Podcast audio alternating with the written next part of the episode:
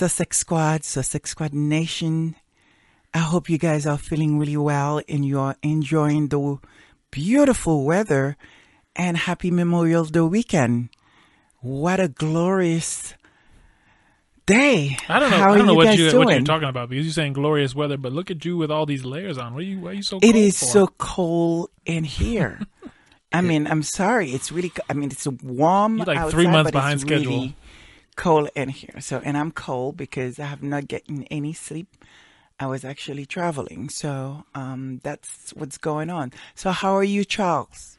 Uh, not bad, not bad. It was, as you mentioned before, it was an absolutely glorious day outside. So I had a chance to do a little bit of yard work. So that's always good. Uh, definitely a little tired. Uh, but that's good because it just means that we've been productive. So just, uh, moving, running, you know, making it happen. So it's all good. Wonderful. The flowers look absolutely beautiful. So, let me say that. Um, Charles, George.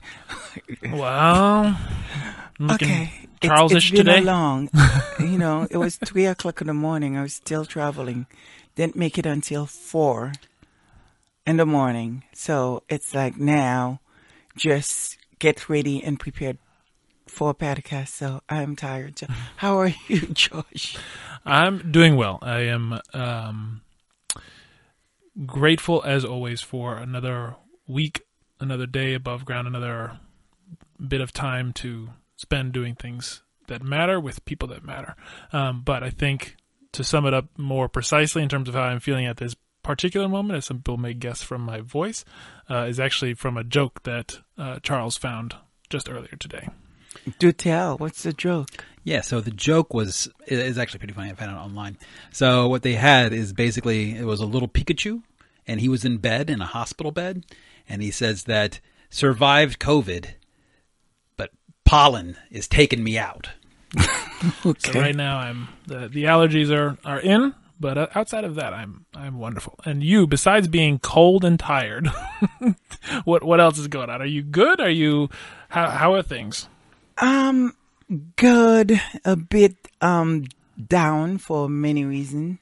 Um, we lost one of our queen. You guys know that, but I did have a chance to spend some time with my mom, and so that was really wonderful. I get to see her and you know spend um, many nights being in the same bed and chatting and talking and just really enjoy um, my moment with her. Just I can't get enough of my mom. I really adore that woman. I love her. So God bless me to be able not just to have a mother like her, but to be able to spend time with her. Um, so yeah, that was special and get to see my sister and my niece and so it was all good. And I'm back now and here I am.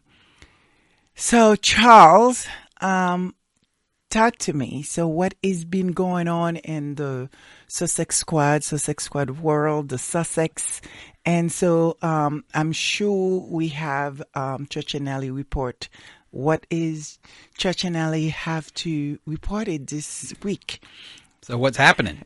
So sure. So for our famous report, um, there's a couple, uh, two sad elements. I will say. The first is that, uh, as I mentioned a couple times now, that there was a uh, an, an older lady. She was 81 years old. Her name was Helen Holland. Uh, from Essex, and unfortunately, she was struck by a police motorcycle who was escorting Sophie, the, Dus- the Duchess of Edinburgh, and she passed away. Wow. So that, I don't know what was happening, but they were they must have been cruising because she was in a coma. She suffered multiple cuts and abrasions, as well as multiple broken bones, um, and had irreversible brain damage. So Wow. I mean, they really must have really popped this lady. So I feel so bad for her. So that's What just is terrible. what is being reported, and you know, just try to keep, um, you know, checking on what's going on. But it seems like there's not that many things that um, report on it, and the fact that you know um, the Royals are running left and right. It seems like it's the running of the balls. The Bulls. Mhm. you know how they the balls they run in Spain. So it seems like the Royals are everywhere. But right at this time, you would think that you know, at least after an accident like that, you would have been chill out. But I'm not reading anything on it at all. Beside that, you know, um, one of the family members saying that you know it wasn't um, whoever. What is what, what's her name? Helen. Helen Holland. No, no, not the lady oh, that the died. Sophie, the Duchess the of Edinburgh. Soph- Sophie is not her fault. But what I'm thinking, and what we all thinking, that you know what, there's there's there's allegedly we think that you know there is some money you know in the background just to keep these people quiet, not to say anything. But you know, I'm not so sure what is going on. I mean, I mean, I, I, is is grandma is in danger? I mean, you know, are they killing grandmas now? What is happening? yeah, it's Why it's- there's always something it's happening. It's like, is our grandmothers safe on the street with the royals? And, and I'm just asking a question because for whatever the reason, the seniors who supposedly the, you know, their support system, they're constantly getting hate by someone from the royal family. If it's not, you know, the, the, the late, um, Philip, you know, it's, it's, it's this woman now, and I'm sure before there's a few more. So what is going on? Is, is grandma is safe? Yeah, I think uh, I think the our older generation should basically stay off the streets and sidewalks if they see a royal motorcade coming. That's oh my sure. goodness, it, it, it is insane. I mean, I feel like our grandmothers, great grandmothers, are just not safe on the street with the royals, if that's the way it's going. So what is going on in the report? So uh, the next one is that, um, as we all know, Prince Harry actually loses the legal bid to pay for police protection while in the UK. So I'm reading from uh, a CNN expert here. So Prince Harry has lost a legal challenge seeking the right to pay for police protection while in the UK. London's High Court ruled on Tuesday in a series of lawsuits that the Duke of Sussex um, is pursuing in the country.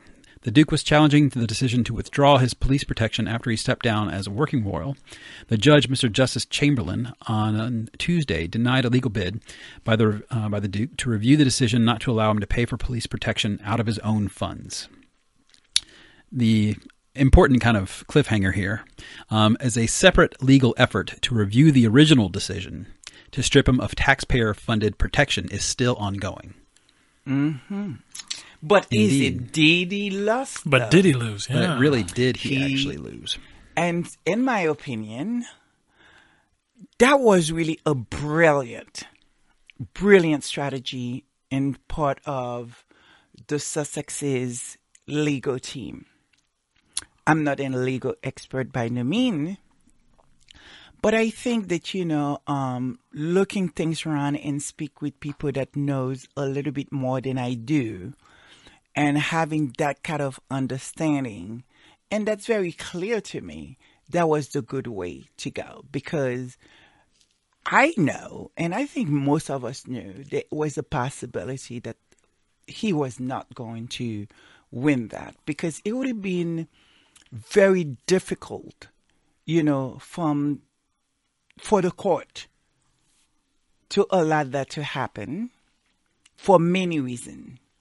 It would have been a problem for the royals. It would have been a problem for even the politicians. And so, but at the same token, what that does is it opened the door now for Harry to get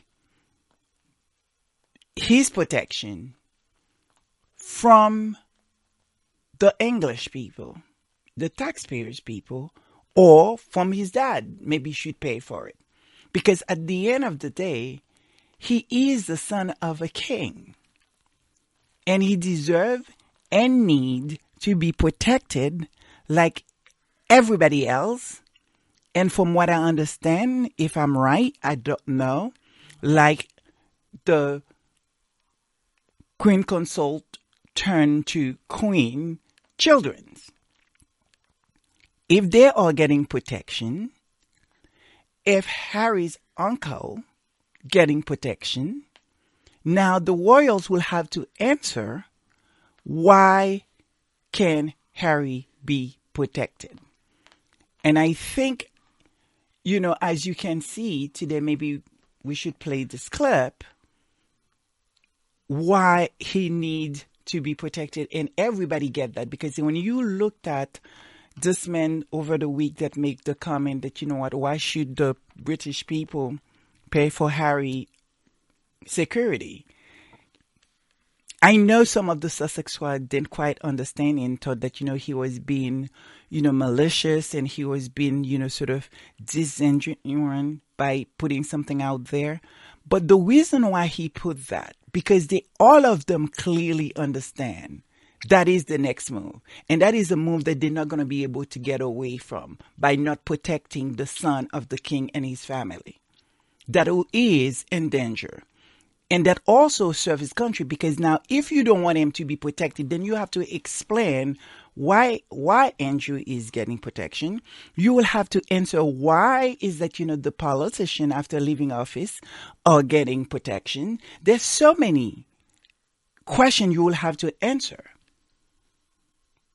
because again let me repeat again this is the son of the king so if you're going to protect if I'm right, if it's what been reported is right, the children of the so-called queen, consort queen, why not Harry and his family? And I thought it was a brilliant thing because now you can go back and say that, you know, why don't he pay for himself? You know, as they were discussing in one of the shows over the week. I think we should let people see how disingenuous these people can be. And when they are playing those reports, it's like, in one hand, they are saying, yes, why, you know, he needs the, the, the security, but at the same token, and say, well, you know, he should pay for it. But that's exactly what he's trying to do. Let's listen to this. Yesterday, Prince Harry sought approval from the High Court for a second legal challenge against the Home Office over his security arrangements when he's in the UK. Duke of Sussex wants to be able to pay for protective security privately when he and his family are in the UK. Uh, lawyers for the Home Office argued that it was not appropriate for wealthy people to be able to buy specialist armed police protective security and warns it sets a dangerous precedent for other wealthy individuals. Key word is armed, I think, isn't it? I'm not sure that those with enough money who feel like they need the protection, and he probably does, can buy in random freelancers who Guns for hire. with Yes. a gun. I mean, I just don't. In, in I mean, that's Britain, I'm not sure that should be absolutely allowed. Not really. what we want Yeah, here, do we? yeah. We don't want the richest people in society to have their own little armies and vi- armed vigilante groups, even if they do need excellent protection. I mean, obviously, it's a terrible idea. he has, isn't it? he has uh, clearly, and obviously everybody knows, if you step back. Yeah. But Yeah. he's still of royal blood. There is still a risk there. Isn't he entitled to some sort of I think he. I think um, some form of protection is going to be needed for him, whether that comes out of his pocket or or the state's pocket. It's a very very difficult one because he has sort of left the royal family, hasn't he? Really, he's left as a but I- working but, royal. but, you know, he's, he's an unbelievably wealthy man by anybody's standards Sure. at all. By mm. any standards on this earth, he is one of the top, top, top, you know, infinite percentage of a percentage point of people in terms of affluence. Obviously, he's quite right to consider safety for himself and security for his mm-hmm. family. That makes a lot of sense. He's one of the most prominently recognisable people on earth. Pay for it yourself and, and, and, and don't recruit from the British police force. That's not right.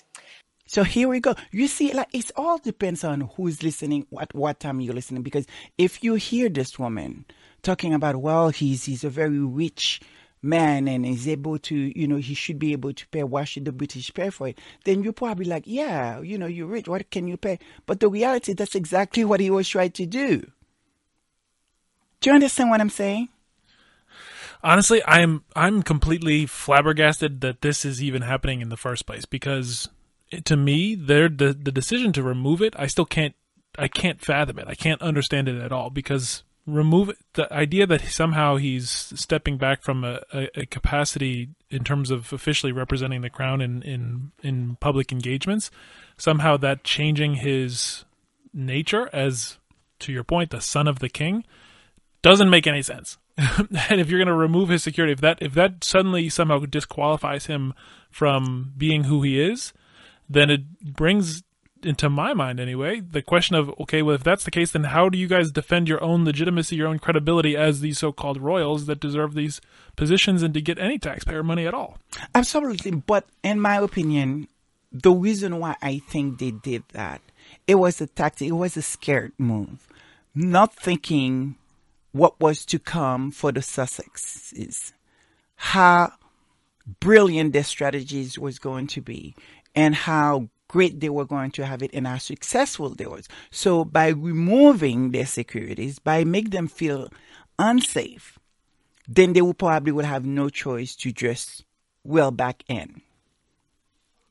They didn't know what Harry was cooking. They didn't know that you know what they were going to make it, whether or not they was going to be even be able to make it.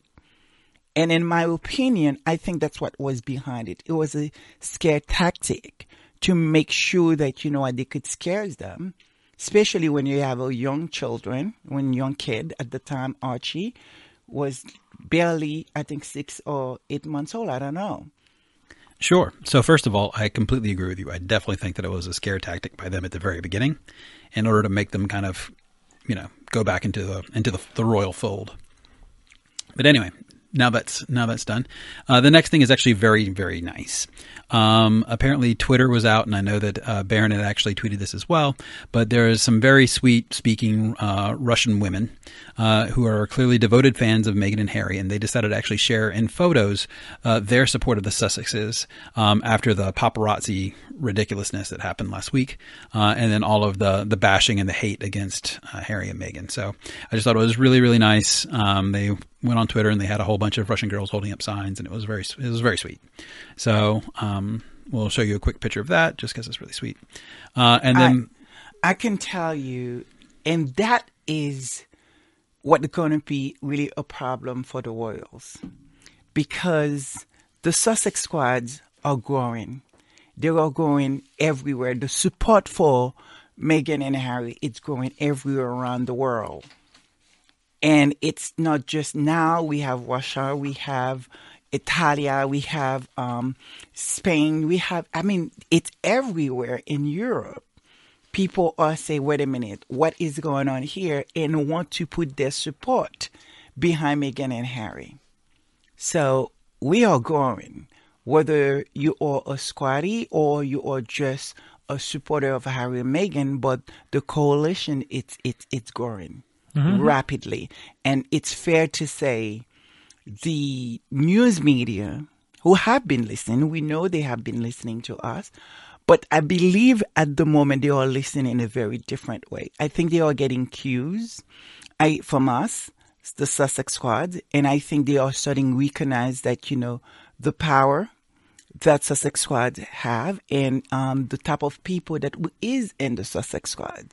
And I think that, you know, the game is changing and we are changing the game and it's all for the good. And we're doing it in style with love.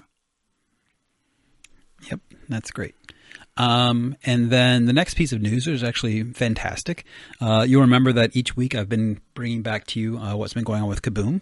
Yeah, yeah, yeah. And then what actually has been happening because there was Uvalde, but basically had this terrible school shooting, and then the Sussex Squad actually came in because there was actually a need for uh, kids, a safe place for kids to play um, around disadvantaged communities in that area. And so there was kind of a GoFundMe on Kaboom in order to kind of help uh, pay for one of these playgrounds. And the original goal was $20,000. And then now, as it currently stands, um, due to the entirely the support of the Sussex squad, uh, it is now over $86,000. Wow. Wow. And I believe it's, incredible. It, it's probably going to get higher because I believe that this goes on all the way to June 4th uh, for Lily's um, birthday that's coming up very, very, very soon. Yep, wow, yep. that is wonderful. I believe there's, there's a nice, beautiful message. Yeah, I think we should listen to it. I think it was yeah. Wonderful. The CEO of Kaboom actually came out with a really nice message, so we'll play uh, that now. Hi, I'm Lisa Ratliff. I'm the CEO of Kaboom. We are a national nonprofit that is on a mission to end place-based inequity for good. And I just wanted to send out a very heartfelt thanks to the Sussex Squad. You have captured our hearts and blown us away by how your community has mobilized around the world for our kids. You have raised collectively over $80,000 this month, and we just couldn't be more grateful for you and all that you do just to put your hearts into action and to support organizations like us who are living and breathing change for our kids and our future generation. Thank you so much for being part of our mission. Yeah, so what else? Yep. it's a And lot then- of news. It is a lot of news this week. And then finally, unfortunately, um, a sadder tone is that Tina Turner passed on Wednesday. So she was indeed the queen um, of just generally. She was just amazing. Uh, broke so many barriers. Uh, she passed on Wednesday night at 83 years old. Uh, there was a statement by her publicist, um, Bernard Doherty, and what he actually said is that Tina Turner, the queen of rock and roll, has died peacefully today at the age of 83 after a long illness in her home in Zurich. With her, the world loses a music legend and a role model. Yes, she was indeed. Um, I'm only sad for one thing. It's just this idea that, you know, this person is no longer there, no more. Um, but I celebrate her life. I celebrate who she was, not just as a woman, as an icon, as someone that, you know, I will say, many of us look for strength on who she was. And I have many wonderful, incredible story about that woman. Um, not gonna share this at the moment, but I celebrate her, and I think um, her legends, her um, influence will live on on many of us for a very very long time and especially proud mary who whenever that come on i mean who doesn't dance proud mary? It's wonderful. I think we should pay tribute to this wonderful legend. May she rest in power. Love you tina forever. Love you. Love you auntie tina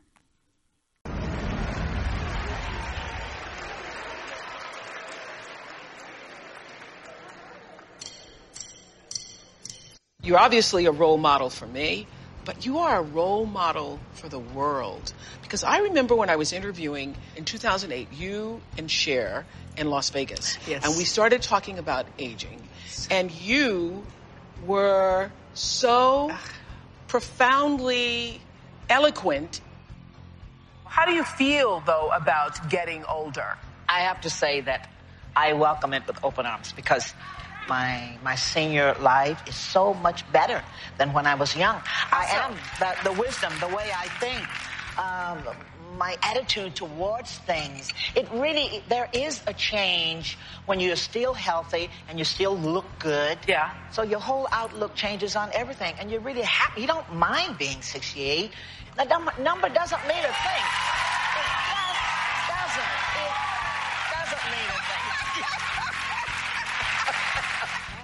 You have no regretting of it. Not of death, not in, of any of that. No. All of that is, I, I've done it. You say loudly and proudly Yes. that you're 73. Yes.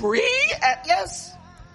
But I am at a stage where, I, Oprah, you can get emotional when you start to talk about that, to be able to get to this stage and say, even when it's time to leave and go to another planet, Yeah. excited about that because I'm curious. Yeah. I want to know what's, what is it about? you know, nobody can tell you. Yeah. Because nobody has come back to. So I'm I'm not excited about to die, but I don't I don't regret it when it's time for me. I've, I've done what I came here to do. Yeah. Now it's pleasure. I've got great friends. I have a great man in my life. Now I have a great husband, and I'm happy. Wow. It's it's those legs, those legs, those legs, those legs. She was known for her legs and she have in fact had uh, commercials. I believe was for hands and um those incredible legs. It just wow.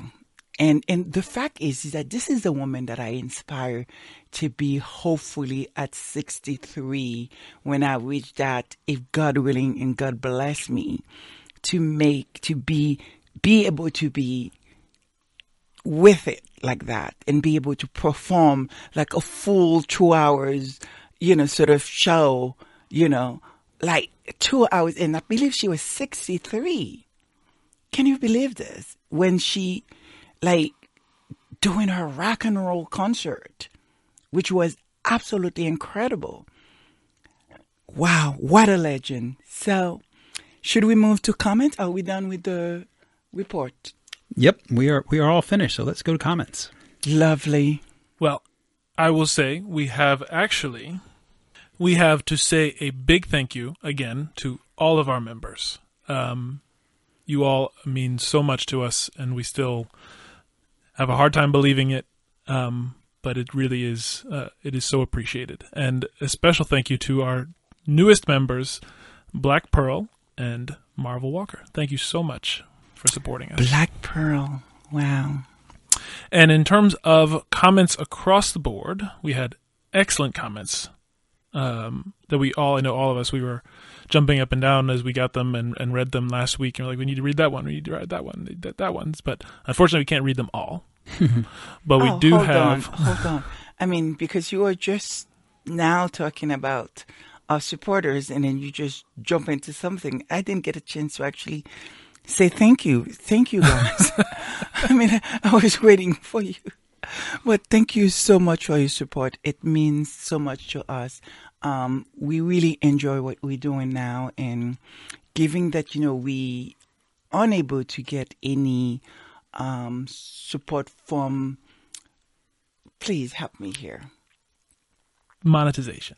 Exactly, because we music is a huge part of the show. It's a part of the story, and it tells the story in a way that sometimes I can't even articulate. So, and because of that, we're unable to have mon- Monetization. Oh my God, I, I can barely speak. But anyway, you guys understand what I'm saying. So thank you so much for the support. Hopefully, we'll be able to do some really wonderful thing moving forward. Um, so go ahead. Exactly. That is that is I couldn't have said it better. And like I was saying before, we we all of us when we were seeing the comments come in uh, after last week's service, we were just um, enjoying them so much because they're truly wonderful and they really highlight how great a community this is. And and um, unfortunately, don't have the time to read all of them, but I do have a few uh, actually four today. Um, that um, are, are worth the extra attention to, to revisit and, and highlight. And actually, this first one's a good segue, will be a good segue to one of our words today. It's from Travel Chamo, or Chamo, who said, Thank you, Lady Sussex, George, and Charles. Today's service brought me calm. To God be the glory in his wisdom and almighty power. He is revealing to us the force we are dealing with. Let there be no illusions. I love the following quote from Maya Angelou. We may encounter many defeats, but we must not be defeated. That, in fact, it may be necessary to encounter defeat. So, we can know who the hell we are, what we can overcome, what makes us stumble and fall, and somehow miraculously rise and go on. I know that a diamond is the result of extreme pressure. Wow, beautiful. Well say. It is. Um, our second comment is from Lavertha August, uh, who was uh, responding to the the chase specifically, and, and she wrote, Doria's head down indicated to me that she was praying. Meghan's look indicated to me that she was going to hold her head high to show that she was going to be bigger than what was tr- trying to be created for her and show she was not going to show defeat, just as we have seen her do many times before while in negative situations in the UK. And Harry, with his camera, was showing courage to confront their attackers in like manner in spirit in spite of fear. They were all, in my opinion, demonstrating Mark Twain's words, which were courage is resistance to fear, mastery of fear, not the absence of fear. Wow. I saw courage under fire in that picture in the cab. Interesting. And Maddie B, hi Maddie B, thank you so much for this comment also. Uh, she wrote to us, yes, name it and claim it. To God be the glory. Such a beautiful service. A huge thank you to all three of you, dear children of God. As the tabloid media continues to weaponize propaganda against the Sussexes and their supporters, we must combat misinformation with truth.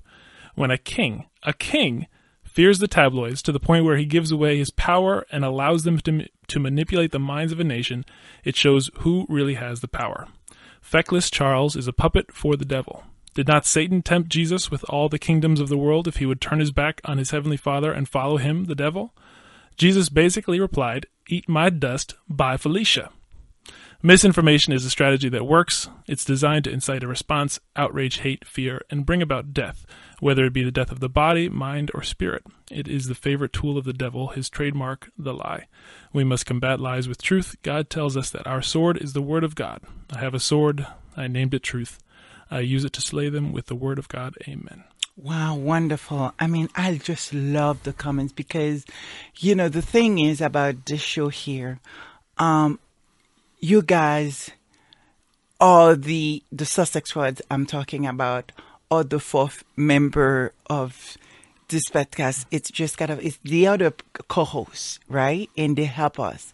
When you listen to their comments, they, you know, what they bring and it, it's just wonderful. It just make it much more um, interesting and better.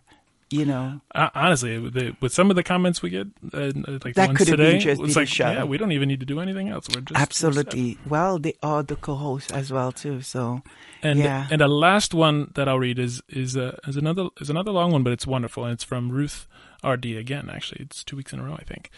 Um, she wrote, Act One closes with the build up to the coronation, the churlish scene in the golden carriage, the late arrival of the tiara of fake flowers, the triumphant smiles of the third person in the king's first marriage, waving from Buckingham's balcony. But the dominant public topic is the soldier prince who wore a morning suit instead of pretend garb of a military statesman.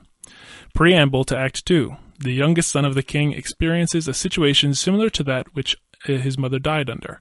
This is important because, after the many twists and turns of the long 40 years first act, the young son is estranged from his father. This estrangement is due to many factors. Uppermost is the role of the tabloid media and the mistress queen. The situation involves cars, photographers, flashing cameras, relentless chase, police. Read the autobiography Spare to get a feel for what the king's youngest son must have been feeling. The pressure of the situation must have been triggering to the prince, but it certainly triggered many emotions in those who support his stance. Was this a signal to American policing on its ability to protect the prince? Has the prince struck fear in the perpetrators because of his court suits? Where are the principal players from Act 1? Quiet. Are they trying to wash blood, figuratively, off their hands from 30 years ago? Eyes are opened. Fear for the spare is real, but fear of the spare is also evident, and his destruction now seems to be the goal. Targeting Meghan exposed societal weaknesses in the system, and thinking they could get rid of her without affecting the spare has now created unforeseen complications. Is this the end of the con? Service is universal. Wow, absolutely. That's deep. That's deep. It's everything There's a that lot we. in that. There's a lot in there, and hopefully we probably will have to come back to it again. But I believe there is one last one. We usually will do three, but there's one particularly comment that I feel, you know, call to actually say something about it. Would you mind read it for me? Yes, I can read. Uh, it's uh, it's one it's one final comment. It's um, it reads for starters, wish they'd been wearing their seatbelts. On the other hand, I think we do somewhat a disservice by constantly invoking Harry's mental health issues. Most of us have mental challenges of some extent, but Harry is smart and brave, not dysfunctional. I understand what's being said, but I just but I just believe such comments should be used guardedly, or it would be used against him by his foes. Uh, well, I see what you're saying. I understand what you're saying, and, and I know where that's coming from. It's coming from a place of love and care. But this is what I will say. I'm not a psychotherapist. I'm not a psychiatrist by no means, but I'm also someone that will have have my share difficulty, you know, um, with mental health. And it's probably one of the things that I come to be proud of my generation. The fact that, you know, we are able to have a conversation and, and talk about our mental health. And I think i- in the reason why that is important, because from what I understand, speaking with my aunt, uncle, and, and, and older folks that I get a chance to talk to, even um, people um, a little bit older than me, it's still a taboo. It's still not something people really comfortable talk about because they feel like you know they will be put in a in, in a box of you know, not being well somehow, they just, I guess, so many word crazy or something like that. They they're not going to be able to do their job. They're not going, and and we don't see it that way. At least my generation, or I don't see it that way. I think, you know, mental health until we able to have conversation like we said we going to a doctor because we have a headache and it's okay it's not a big deal the fact that you know what she's saying right that they will use it again well that's the point. That's the reason why we're talking. We want to take the power. And i think harry himself have done an incredible job talking about mental health issues. And he talks about his own mental health all the time. He even a part of a you know sort of a big organization that deal with mental health which means he's going to continue at all time talk about it. It's not a secret and it should not be a secret. You know and the thing is i think the work that harry is doing and many other people that is don't mind to talk about their mental health issues is incredible. And in fact i've seen it um you know, with a lot of musicians, a lot of actors and actresses that who do talk about mental health issues. Because I remember my trip to Hollywood. At some point when I get there, I was confronted with very unexpected, huge mental issues drama. Now, this is stars. This is people that you know, sort of you you see on the big screen that just kind of like wow, brilliant, and, and you look up to, and you're like, what do you mean you have mental health issues? Like I didn't understand. Too young to actually really understand what what what are you talking? Like I didn't get it. Do you understand what I mean? And so and to see that you know how afraid many of these people were to now how people are able to talk about it. And the fact that just recently Harry and Meghan both went to a, a, youth center, I believe, to have that conversation. They want to have the conversation with people my generation. We want to have that conversation because I think it's a very important. That is the only way we're going to remove the power. Because if we don't, it's going to go back into the box and we all going to be judged because somehow that you know we're not feeling well. If the mind is not well, then how you you how you able to support your body. I understand that everybody experience mental health challenges very different. Your problem is not my problem. My problem is not your problem. We all have, you know, those these challenges that cause us at time not feeling well and overwhelmed. And so for me, it's something that I want to advocate. And this is what I'm so proud to be a supporter of Prince Harry because he's not afraid to talk about these challenges. And that doesn't make him a weak. And we cannot, you know, what these people are going to do, this is what they're going to do. I'm not going to get my cue from what these people are saying. They're always going to say what they have to say. And the point is, we have other people that are listening to us that say, well, if she can do it, if she can talk about, or if he can talk about it, then maybe I can talk about it. And that is the point. So, well, I understand where you're coming from and I love your comment. Please keep it coming, you know.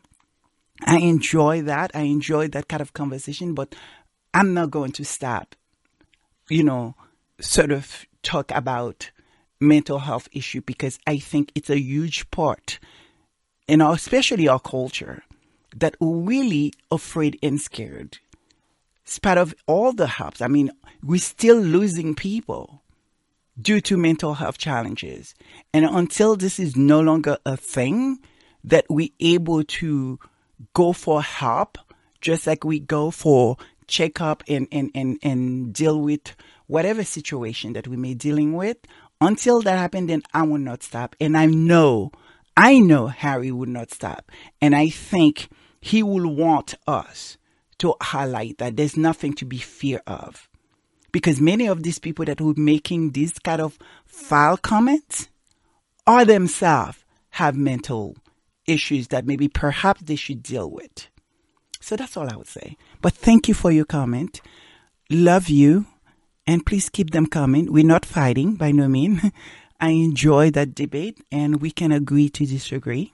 It's yes, the foul comments We you are referring family. to as someone else, not not this comment. Just to be clear, because you just said the, those foul comments, you were talking about other comments, not this one. Oh no no no no! I'm, I'm talking about the the people that who is The haters. the haters. Yeah. Exactly, and I, I, I would, I think there's, I think you summed it up perfectly. I would just echo everything you said. I think it's honestly one of the reasons why I am so uh, much a support, as much a supporter as I am of Harry and Meghan, is because of how impactful their work is in using their role in their um, place on the world stage to actually normalize talking about mental health because it is one of the things that can have the do the greatest good for the most number of people um, just to be able to make that more accessible and less taboo Yeah, because there's place around the world people experience mental health issues that they don't know that's what it is. They don't even have a name for it.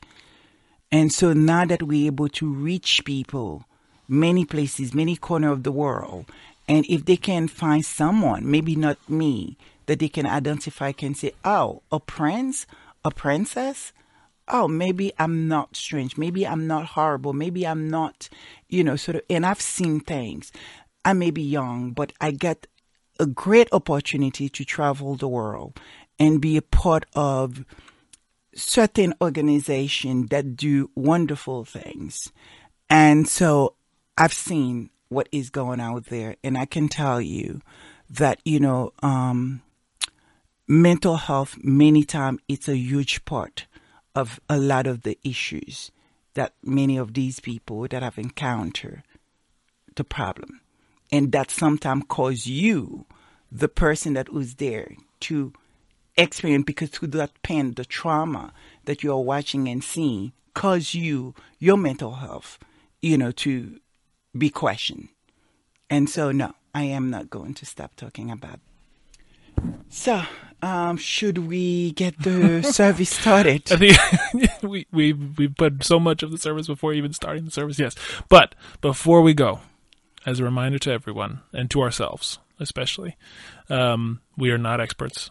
We don't know everything, and we're certainly not trying to convince anyone that we are, or to convince anyone to change their beliefs. But we do believe ourselves uh, that stopping and pausing and thinking critically uh, about what's being said, the narrative that's being told, the words that's being used, the ones that are not being used, all of those things to really think about them uh, makes a difference and is is a crucial step in getting to a place of understanding that from which we can make the world a better place. And so that's why we're here.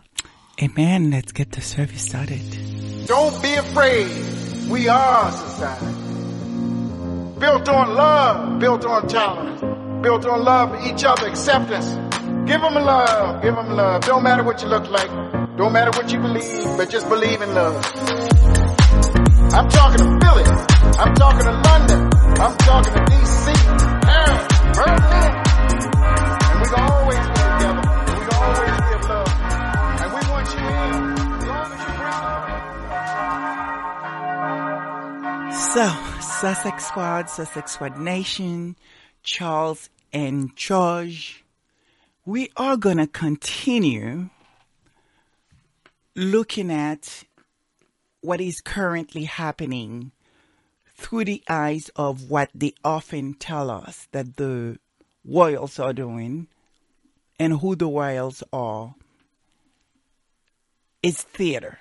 Everything is happening is theater. And we try to have an understanding what does that mean so we're back at it but in a very different angle so i have chosen three words for you guys this week the first one is coliseum illusion prestige so charles what is the definition and what is a coliseum? Sure. So the Colosseum was actually first first used as a word in 1660. It's actually from the medieval Latin of Colosseum, from the same spelling. Uh, and that actually was derived from the Middle Ages uh, for what was the great outdoor arena in ancient Rome, which everyone's familiar with. So the first definition of that is actually exactly that. It is actually the amphitheater built in Rome in the first century AD. It is literally the structure defined the word. Uh, and then from that, actually, they changed the spelling just slightly. And what that is, is basically a large sports stadium or building designed to be like a coliseum, the Roman Colosseum, for public entertainment. So it literally just coined the phrase, quite literally. So, as want to do that uh, it- lately, is that to give some context, what I thought would be nice actually is a bit of a um, uh, some background on actually the amphitheater in Rome. It's um, classically called the Flavian Amphitheater.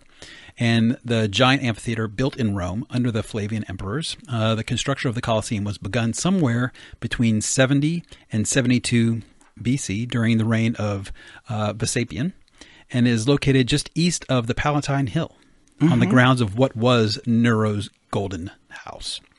So there was actually an artificial lake that Nero made, and it was the centerpiece of the palace, uh, and it was actually drained. And the Colosseum was actually sited there, and the decision was actually very symbolic. Uh, if you're not familiar with Roman, ancient Roman history, Nero was not a great guy, was not a great emperor, and was assassinated uh, for being just basically terrible at everything. Uh, and as such, basically, what he came from is that Nero was very much for himself. Um, he basically um, raided all of Rome's treasury. He built an entire city practically just devoted to him. Um, and part of this was actually a lake that he constructed and almost blowed, uh, bled Rome dry for their treasury because he was just so um, you know, he, he was just so greedy just in terms of what he wanted for himself. So in order to do that, what actually they churned is that the the next emperor after him actually decided to build the Colosseum, drain the lake, and actually the Colosseum was for the people. Interesting. So it was just the way symbolically about how they actually turned wha- what was the Roman Narrows and actually turned it back into a public amphitheater uh, for tens of thousands of Romans. So there was just a lot of symbology there, which is actually very interesting. It's, it's, isn't that interesting? Because right now, one can say that, you know, they are draining the British people out of their resources, out of everything, in my opinion. Um, left people starving and heatless. Well, we have all these expenses that we're constantly hearing all the time, but yet people cannot feed themselves. Nurses who are supposed to be treating us and taking care of us unable to to do that because they cannot feed their own family for so many of them. And it's it's almost in some weird way history repeating itself in some I don't know what to say. So Yeah, well, well, there's a famous saying that says that history doesn't repeat, but it often rhymes, and um, I think this is a pretty good example of that. Absolutely. Sure. And then just uh, finally, just in terms of just the the the the, la- the last little bit of history here, the structure was officially dedicated in 50. Uh, I'm sorry, 80 uh, BC by Titus, uh, in a ceremony that actually included 100 days of games. So, and the reason why this building was just so special is that unlike earlier amphitheaters, which was basically just dug out of convenient hillsides that offered that extra support, the Colosseum is the first freestanding structure of stone and concrete um, that was actually made for human entertainment. Wow. Many people don't know that there is one very almost, if not a replica of it in France as well too. Go ahead. No, that is basically the background of the Colosseum. Okay, go ahead. It's uh, George. it's you know, it's uh, I think you articulated the and and probably even better than than this guy. The one of the the people that I had been looking into in terms of just tying it back to what's going on right now and what you were just describing of what's happening in society and the echoes of history. And the the title of one of the articles was "The Colosseum: A Political Tool," and they the author goes into everything that Charles just went through about the placement of it, the fact that it was giving the land back to the people, uh, and and really um, what it served as, what it meant to do. Um, and the thing that I think explains that best is actually um, from a, from another article. It's titled "The Ideology of the Arena" by Erik Gunderson from the Classical Antiquity Journal. Um, and he goes, he, he writes quite, quite at, length about it, but just to take a few of the points out, he writes that um, there's few discussions of this topic of the Roman arena uh, that occur that fail to include this famous tag from uh, Juvenal's tenth satire. and Ju- Juvenal is a famous satirist, and he's actually an important read for everyone trying to to really look at the what's happening in Western civilization today. But anyway, the tenth satire uh, goes paraphrased as follows: uh, "But what of the Roman mob? They shed their sense of responsibility long ago when they lost their votes and their bribes." The mob that used to grant power, high office, the legions, everything, curtails its desires and reveals its anxiety for two things only bread and circuses. Wow.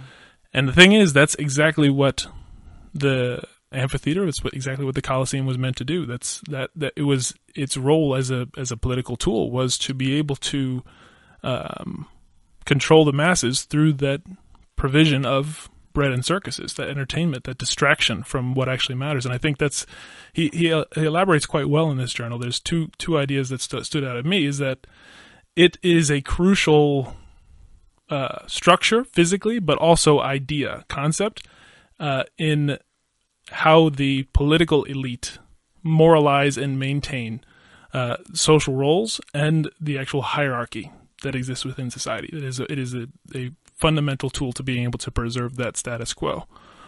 Um, and the second idea is that the games themselves, I think, is is an interesting thing to think about. They were a product of a fallen Rome they those games the, the, the Colosseum itself effectively supplanted the more noble uh, pursuits of uh, the republic that came before it, which I think is an interesting idea, especially maybe a particularly concerning one when we look at comparisons to what we see today. What was the specific games? What was what were the games that were being played there? That is a, it is a um, that is the right question to ask, and it also is going to bring up one other thing that honestly shocked and hurt me um, reading it. I know I shared it with you all uh, last week, but at the end of the day, what it was, it was blood. It was bloodlust. It was taking slaves themselves and having them kill each other for the entertainment of the masses. Um, and it speaks to some of the worst parts of human nature uh, in and of itself, but it also is important to not lose sight of that to your to your point in raising the question of what really at the end of the day was it the the games that took place. Because that dark part of human nature st- still's there. It's it can be and is frequently tapped into or tried to be tapped into by uh, many political leaders. And it made me think of actually one of the tweets that I saw. Excuse me. One of the tweets that we saw uh, last week following the the chase and it's this picture of a of Diana, and the and the person wrote, um, Harry and Meghan alleging a near catastrophic paparazzi car chase in New York City, which I don't believe is even possible in the city. But then the the really horrifying part that is is scary to think about as as it relates to what it speaks uh, volumes about for us as a society today is that she ends it by saying, "But did you die?" The uh, what's the the morbid curiosity almost the fact that the the actual car crash or the fact that someone would be dying that's what makes it legitimate or important or newsworthy that the, the that it's not believed unless there was something someone actually got hurt.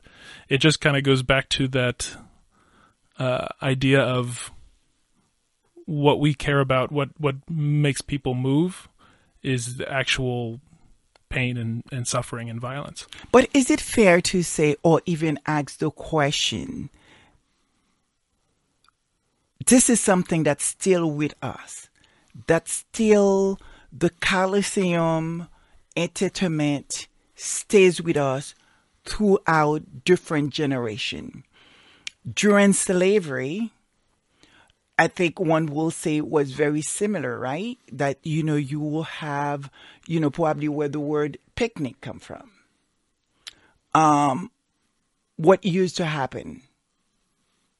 People will look at, you know, certain executions, if that's the proper word that I'm able to say on YouTube, of as an entertainment right? the idea that you know you put dogs on people, you put sort of, you know, I mean, in the '60s, in everything that was going on, you know, to people of color, and you can the same thing in Germany. There is a lot that have happened to different generation, India, all these different places, and yet people say nothing or accepting it almost as an entitlement. Is it because that mentality is still with us? Because right now, the idea is, is that, you know, you can have a prince that is serve his country as wonderful and as amazing that he the amazing work that he has done and continue doing and people are okay for him in some ways in my opinion to get hurt. And not calling out. I don't care how you may feel about him his ethic or whatever it is that you may feel about prince harry. The idea that you will not want the person that will pretty much stand for freedom, the freedom that you know you enjoy, and you are okay to ask the question, why should we pay for your security? But what is we ask you, why should we protect you? We go in the battlefield, knowing that you know what, everything that our troops, the sacrifices that they made for freedom, I don't think they have the question or they ever ask the question, why should we go and protect our country and protect you?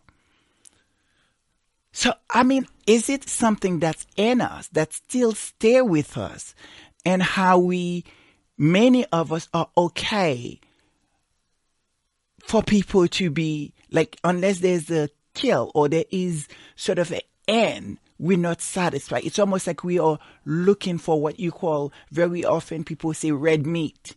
Even the phrase of red meat, it's like, you know, we want red meat. We want like, we want the killing.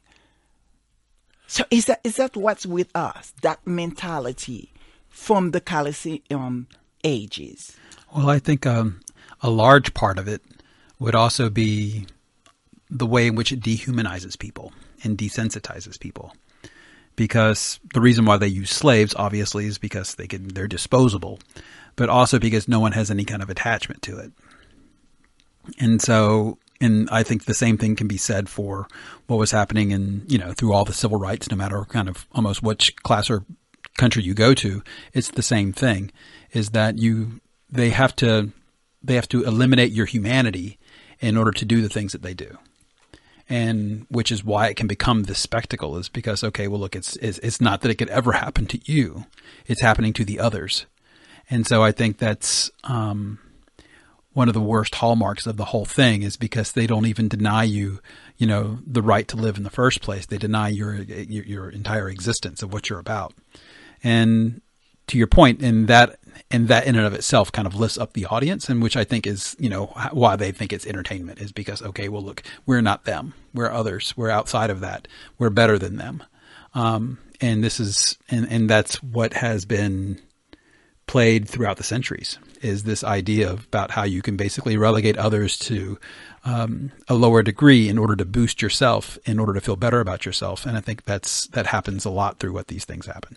What when you think of just a minute, George, when you think of what they're doing to the Duchess, you know, sort of Meghan, and you you see day in day out, they literally crucified this woman. It they it, they constantly at her, try to take something away from her, try to push her to the end. But that is presenting to us as a form of so-called entitlement, right? That's what these people suppose. That's supposedly the what what tabloid is supposed to be. This weird, dark entertainment world that was, doesn't really care who is affecting. The fact is, this woman is a mother that Harry is a father.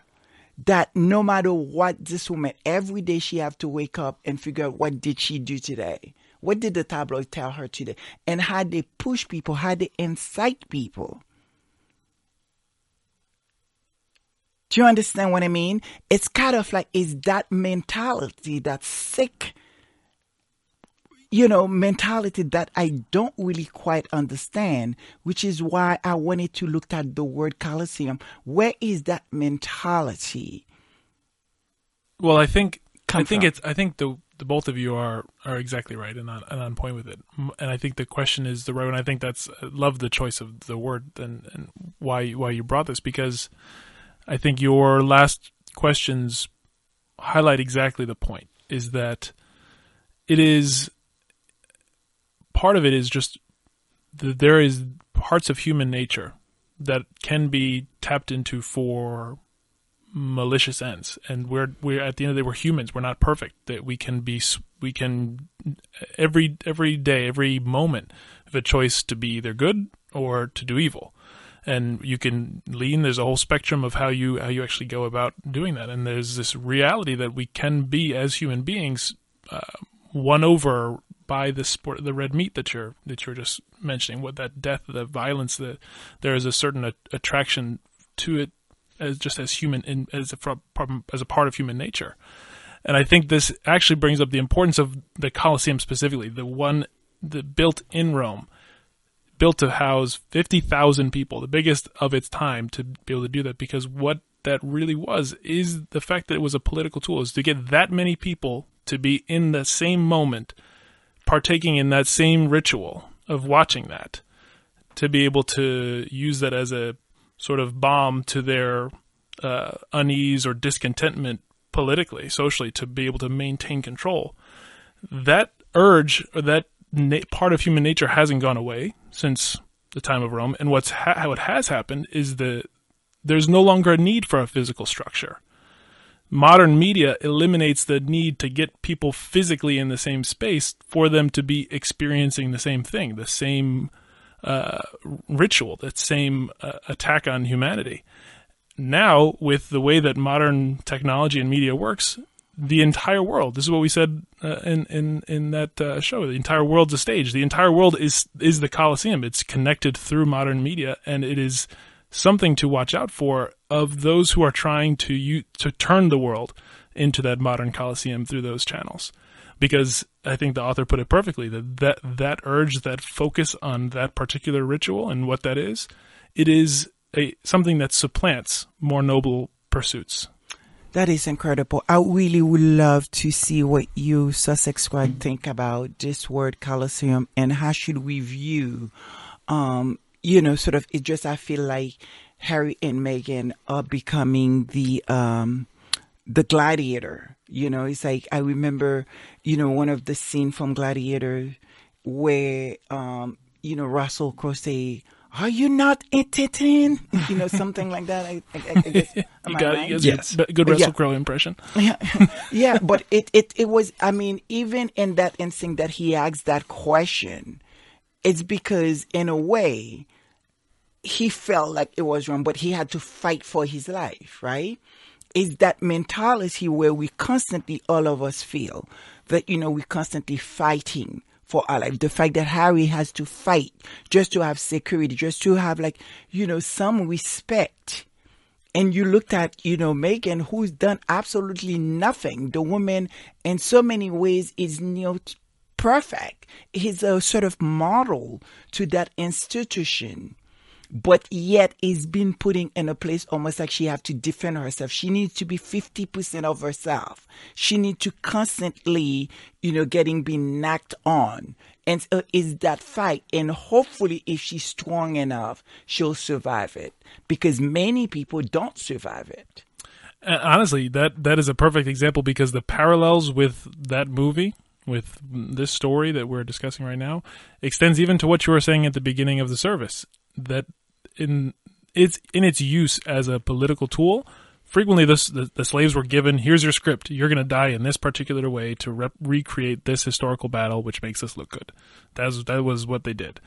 And as you said before when they took away their security in the first place they had it in their mind that this was the script that they were going to follow. Oh they're going to get scared and they're going to come back. That's right. and they didn't expect that Harry and Meghan were going to do the, exactly what Russell Crowe did in the movie, which was, oh, you think the battle ends this way? No, it doesn't end this way. It doesn't I'm gonna change it. I'm not gonna f- recreate history the way you think it ought to be created.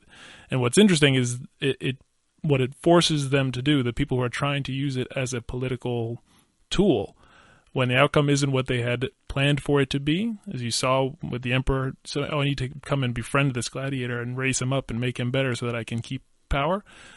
It's it's going to force Harry and Meghan's success in not needing their security is going to force them to do that same thing, just exactly as you were saying. I, you know, I didn't attend to even go. You know, I mean, I wasn't even thinking about the movie. It's just something that just happened right now. Maybe perhaps God put it in my head.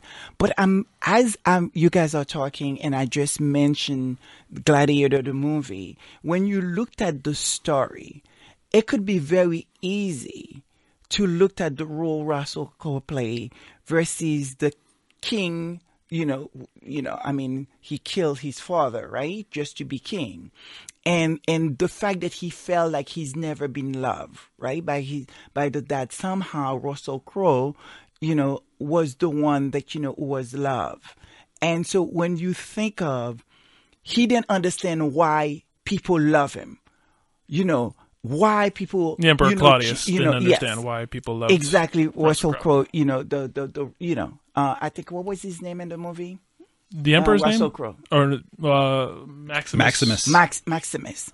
You know the fact that you know people was chanting and th- and so you can see how people love. If you were to put Harry and Harry's brother, people, I think it's fair to say, or is it fair for me to say, there is a lack of understanding.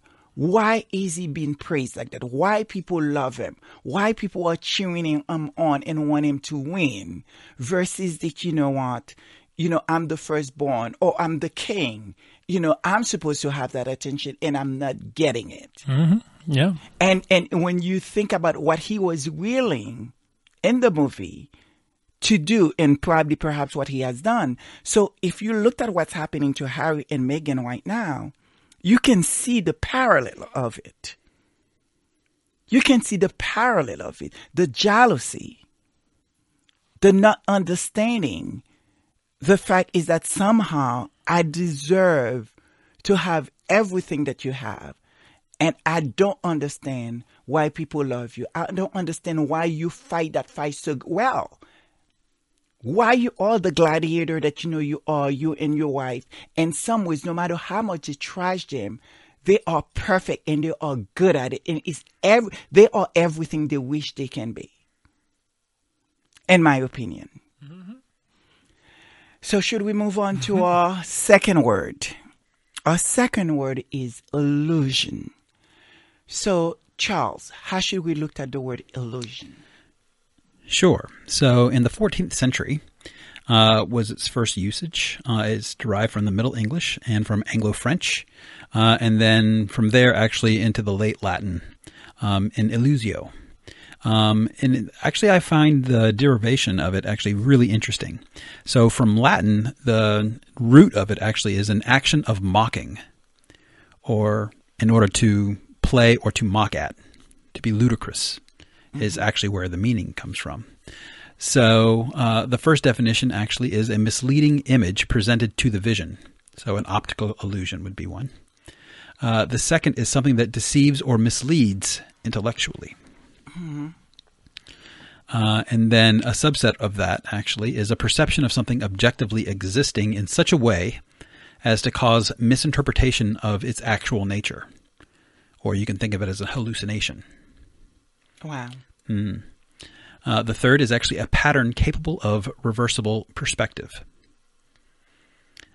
The next is a state or fact of being intellectually deceived or misled. Wow, so sexual, so sexual nation. Are you guys hearing this? Indeed. That is incredible. So the next is actually an instance of such deception or the act of deceiving. And then finally, a fine, plain, transparent bobbinet or a tulle used to make silk and used for veils. I had no idea about that. That was the first time I've ever heard such a thing existing. But apparently, an illusion is actually a piece of silk that's used for veils and trimming in Hmm. dresses. So, Interesting. there you know. What about you? Go ahead. You have more? I do. I do. So, so again, when you start thinking about in terms of okay, well, what kind of illusions are we talking about, uh, and then is there any historical precedent for something such as that people have used in the past? So I went around a whole bunch just in terms of trying to look up okay well what instances have we seen that the royals have used illusion to great effect um, and then there was a lot of other things that kind of go him and haw, but I, I found one that I thought was interesting just because it's a piece of history that I wasn't aware of um, that was used to great effect militarily. So, um, Henry II, actually, uh, during the War of the Roses, actually, there was a regal stronghold called Warwick Castle. And it is it's super famous. It has there's so many historical events surrounding this castle. Um, but during the Norman conquest and among the sieges and battles that actually took place on its grounds, uh, there was a great deal of actual cunning and trickery that was actually used uh, on Henry II's part. So one of the really kind of crazy moments in history is actually when they were invading this fort. The invaders actually tricked the wife of um, the count who was actually holding up the castle, which his name is Roger de Mont, uh, who is the second Earl of Warwick, into believing that her husband has died. Mm-hmm. So, in doing so, she actually opened up the gates and handed them the castle. Mm. But in doing that, she actually didn't know that he was, in fact, very much alive. But when he actually heard of his wife's action, he literally collapsed and died of shock. Wow. Wow. So, Wow. Yeah. So there's your good instance of illusion. Illusion's a really interesting word, and and and there's a lot more meat to it than I had thought before spending this time looking looking it up. Um, so it's one that was definitely enjoyed. And there's the first um, journal is um, is actually the Revista Hispanoamérica de Filosofía.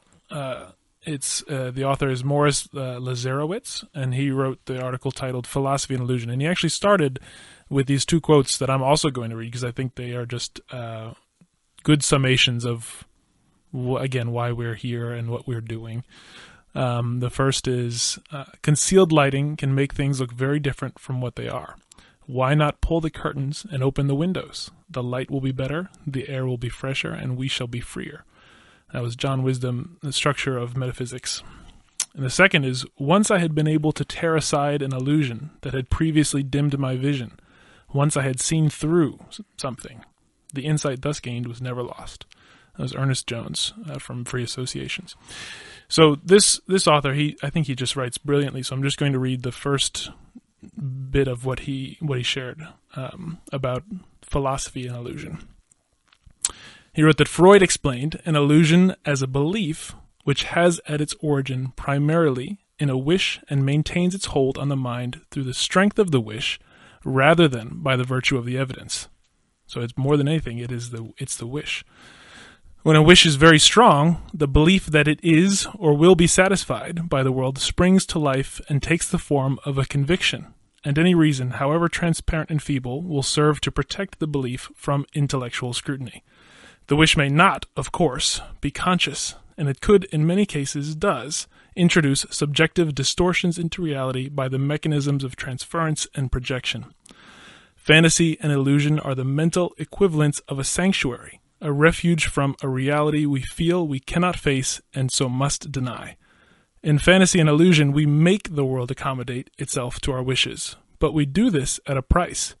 We resort in our waking life to the mechanisms entering into the formation of dreams, and in doing this, we place ourselves under the domination of a condition which weakens our sense of reality, which blocks our intelligence and impoverishes our powers of reasoning and I was just like blown away that when I read that because it just feels like it sums up so perfectly what is happening or what is what is the the goal of what is happening in, in many of these fronts. The projection onto Meghan uh, specifically, the transference of what other people are doing and trying to make it seem as if that's what she's doing. That's right. The entitlement, this fear of a changing world, the people are not able to or don't want to accept the fact that things are different. Things are changing. It's a uh-huh. new world, and so it's this sort of uh, this rejection of it, the, the wish that it weren't the case, and so the inability to even accept that it is in fact already here. You know, this the fact that this illusion is something that we sort of subconsciously wish into existence and in so doing sort of constrain our own minds it's just like wow it's really really brilliant it is it is, it is something that um up to this point when i think of illusion um for me it didn't go any further than just the illusion of magic you know a magician a magician and um, many really wonderful movies that I got to um, see that you know sort of that has a lot of illusionists. I think there was one, Mhm. and there was all these really wonderful, amazing movies because, like for whatever the reason, um, the power of so-called magic, it's one that you know I'm very fun of. I love a good magic you know, trick, su- suppose, you know, because, you know, I remember for being five and being taking, wow, I, it's, it's the most incredible thing. And it's still a wonderful thing that whenever I get to experience it or go to any of these shows, whether it's in Vegas or any place else, that my mother wishes that I would go. yeah, well, you know, I, I, I just like to go out and be entertained. So what happens in vegas Oh well, never that. I actually, no, no, no. It's not that kind of party at all, at all, at all. Um, but um, yes, I love a good magic show, right? But I never, at any time, ever think or looking at people and say, "Oh, they are serving illusion. What they're doing is not what it is." I do think um,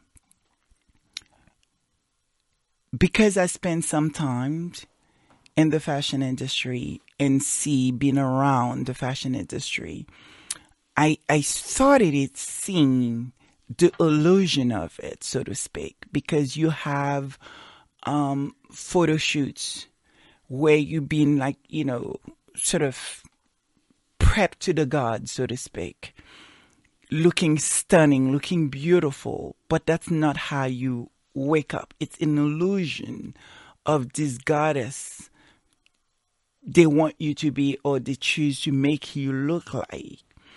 And yet there is people who actually think this is how you wake up out of your bed. You know, this is, you know, so, and you can see these people, they go to the room just to, to have that look. But they have no idea there is a team of 20 people make you look like the way you do. You couldn't even do it yourself.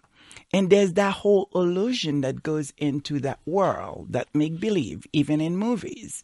You know, sort of, you know, standing up in front of a, a green um, screen. And yet that, you know, it transport you where you feel like, you know, that actor or that actress or that scene is taking place, you know, miles away when it's not. It's just at a, you know, a, a sound stage, a, a, um, you know, a studio. So I, I get it to that part. But at no time that I looked at the Royals and ever think that they were selling an illusion, in my opinion.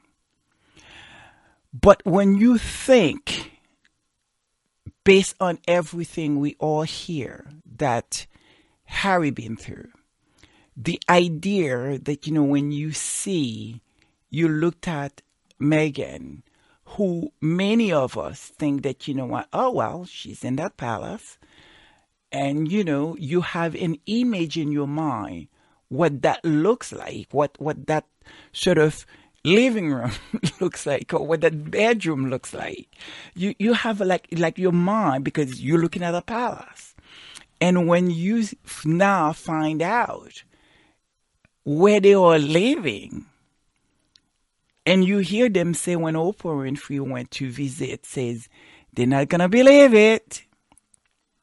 And to actually see that, and you realize this is was all an illusion. Mm-hmm. This was all an illusion. It's an illusion. The fact is that you know what, these people you know, regardless how hierarchy that you know you are, we all come to an understanding that you know you living certain way or you do certain things or you look like and then now to find out all of it was just an illusion. And that's how I am looking at. But is it wrong for me to see it that way? To start really looking at the Royals as an illusionist family? Well, the thing I think that the that strikes me as interesting is I think you're right, but it's also thinking about how this word and what these these uh, authors are writing. A large part of it is is as much in the minds of those witnessing the illusion as it is in those who are actually maintaining it. And um, it's it's it strikes me because on the one hand, it, the, this guy writes the, he uses these quotes. The illusion is actually dimming your vision. It is actually not allowing you to see things as clearly as you might otherwise. And as a result, when you combine in the other quote he references, you are less free. But it actually makes me think of something. Um, I saw in a, in a in on Twitter of of this person uh, actually featuring someone else's uh, comment. I think it was actually on Amazon on uh, Spare.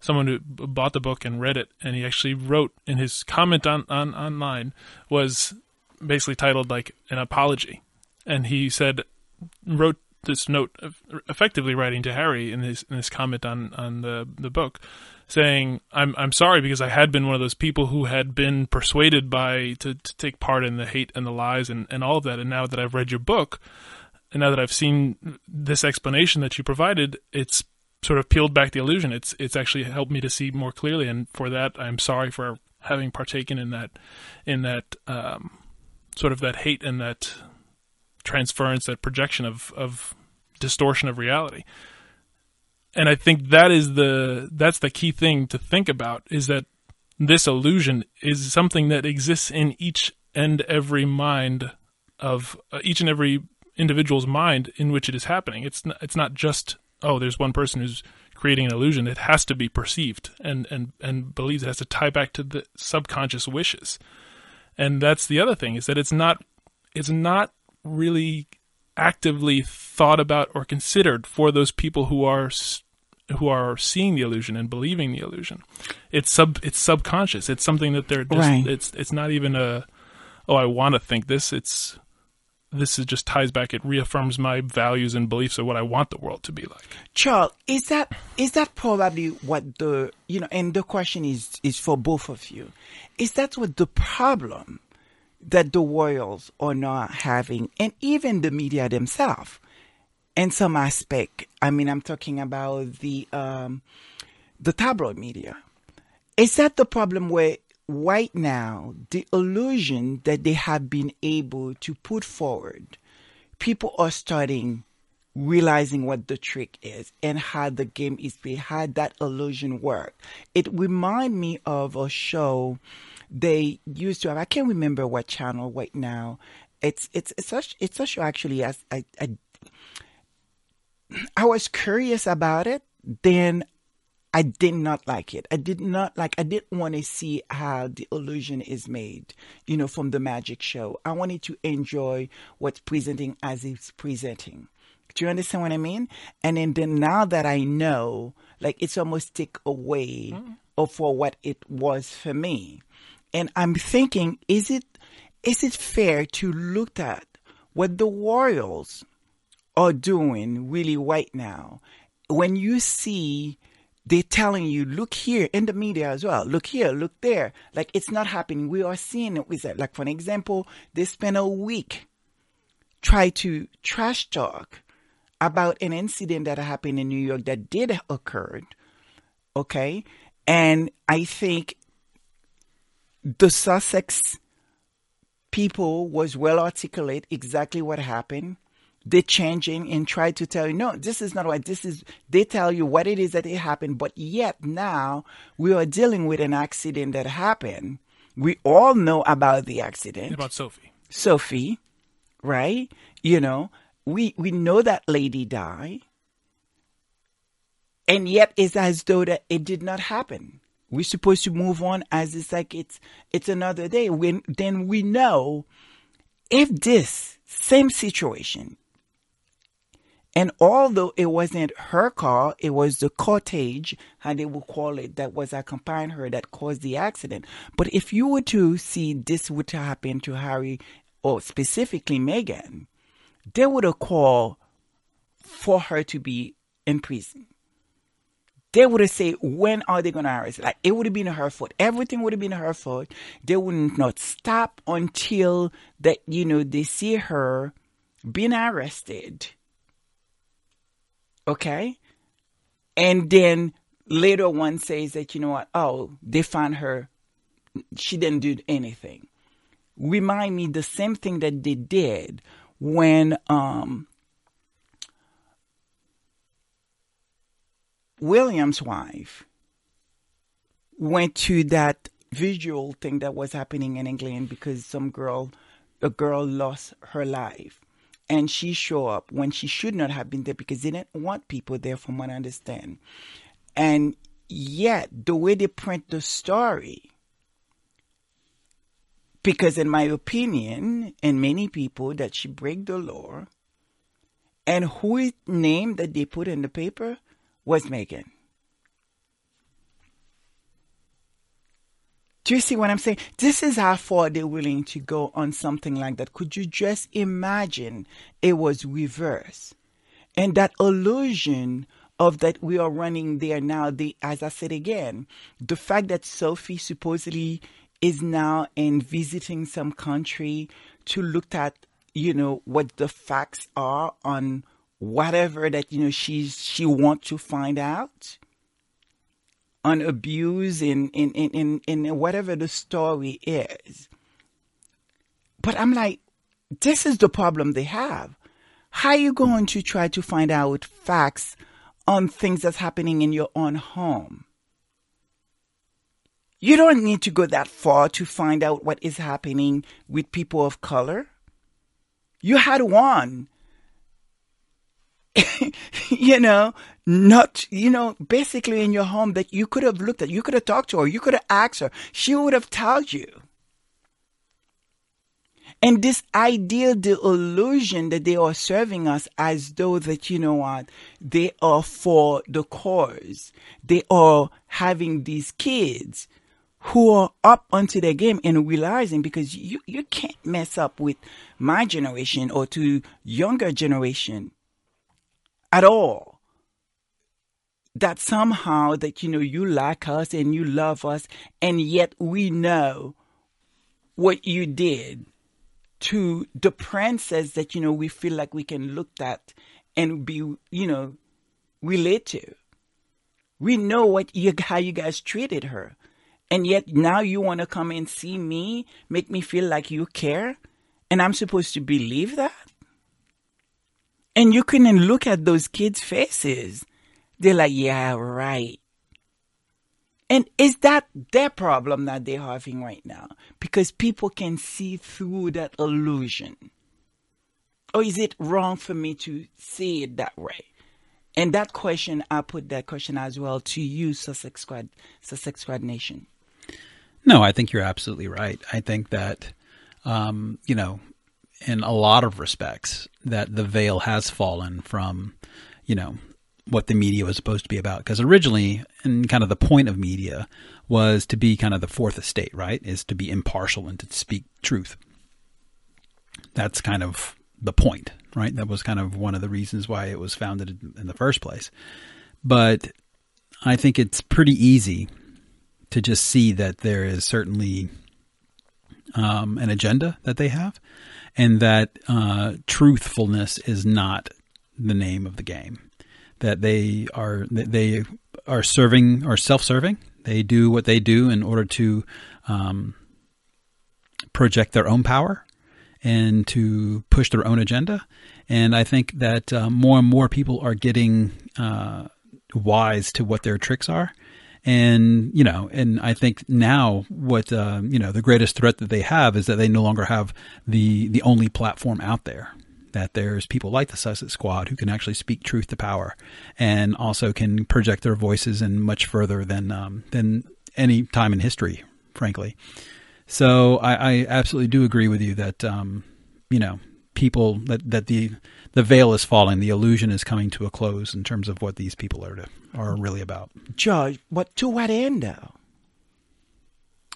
Well, I think the the actions by either the royal family or the media and the increasing sort of alarm, as you said, the running of the bulls, the the urgency that they seem to be operating with, I think makes even more sense when you consider that idea that it is part of a, a preservation of, of power, the the maintenance of the illusion, but the fact that it is a it kind of is a is a one time deal, and just like you were saying with the the kids that they're trying to have uh, Kate take pictures with or whoever take pictures with, is that once the illusion is revealed, once it's shown to be false, you don't go back. You can't get rid of that knowledge. You can't get rid of that insight in the person who had you had previously been trying to uh, sort of persuade otherwise. And I think that actually ties exactly to the the, the other sort of journal for for the word is actually po- political efficacy and political illusion. Uh, it's by Robert Weissberg, and he he wrote that almost ten years ago, Murray Edelman, and this is uh, actually back in 1975. He said almost 10 years ago, so it would have been 1965. Murray Edelman observed that much of mass political imagery consists of beliefs based not on empirical reality, but on the needs and anxieties fulfilling personal, not political functions. As he put it, this, the lore about the state includes much that is plainly contrary to what we see happen. Yet the myth is all the more firmly believed and the more dogmatically passed on to others because men want to believe it, and it holds them together. The proposition that the mass public usually brings to my bear uh, uh, only the most limited degree of understanding on remote political matters has been well documented in, in, in survey and, and research literature. And so that, that very idea that it is something that they are so fervently pushing and so fervently passing amongst themselves, those who still are preserving the illusion, because it is fulfilling their personal needs. It's not because it's based on any reality. And so that's the that's uh, sort of a double edged sword because on the one hand, it is so easy for those who have that wish of the having the world be a certain way to be able to say, yes, I'll just reaffirm that, even though it's clearly not based on any reality. But on the other hand, once that veil is actually punctured, you can't go back. Wow. I actually think that's what made the next word so interesting. Because it's almost feel like it tied in. Because having that illusion lead to the pretext of prestige. So, Charles, how should we look at the word prestige? Sure. So, prestige was first used in 1829 from the Middle French.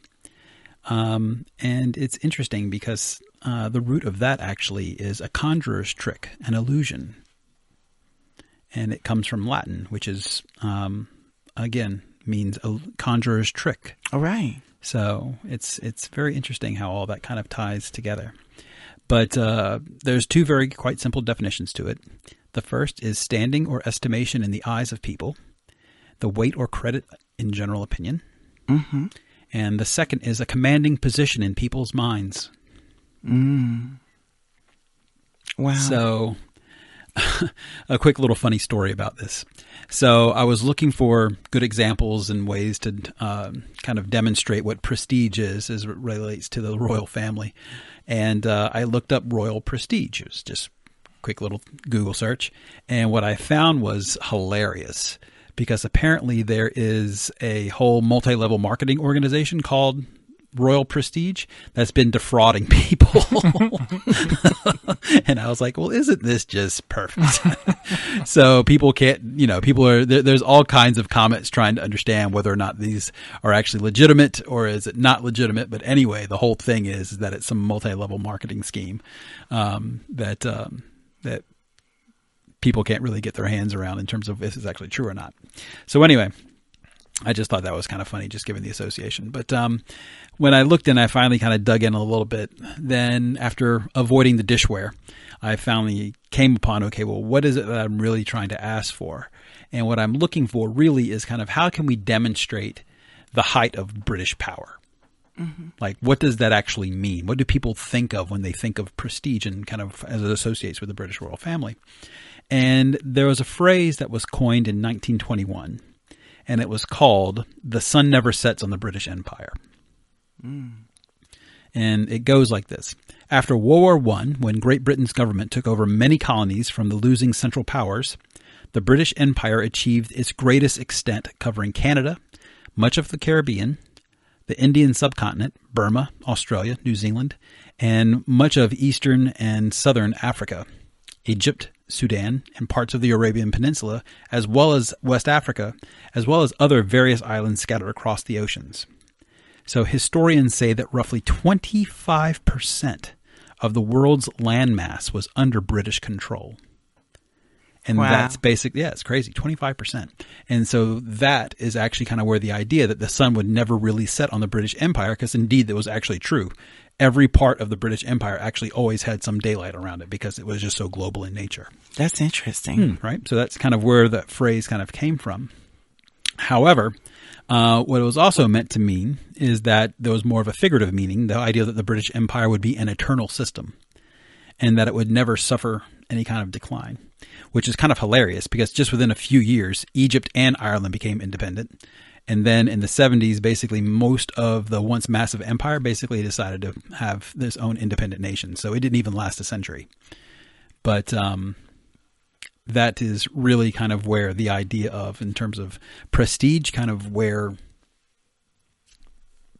where I think the British Empire kind Right. of reached its, its zenith. I see. George.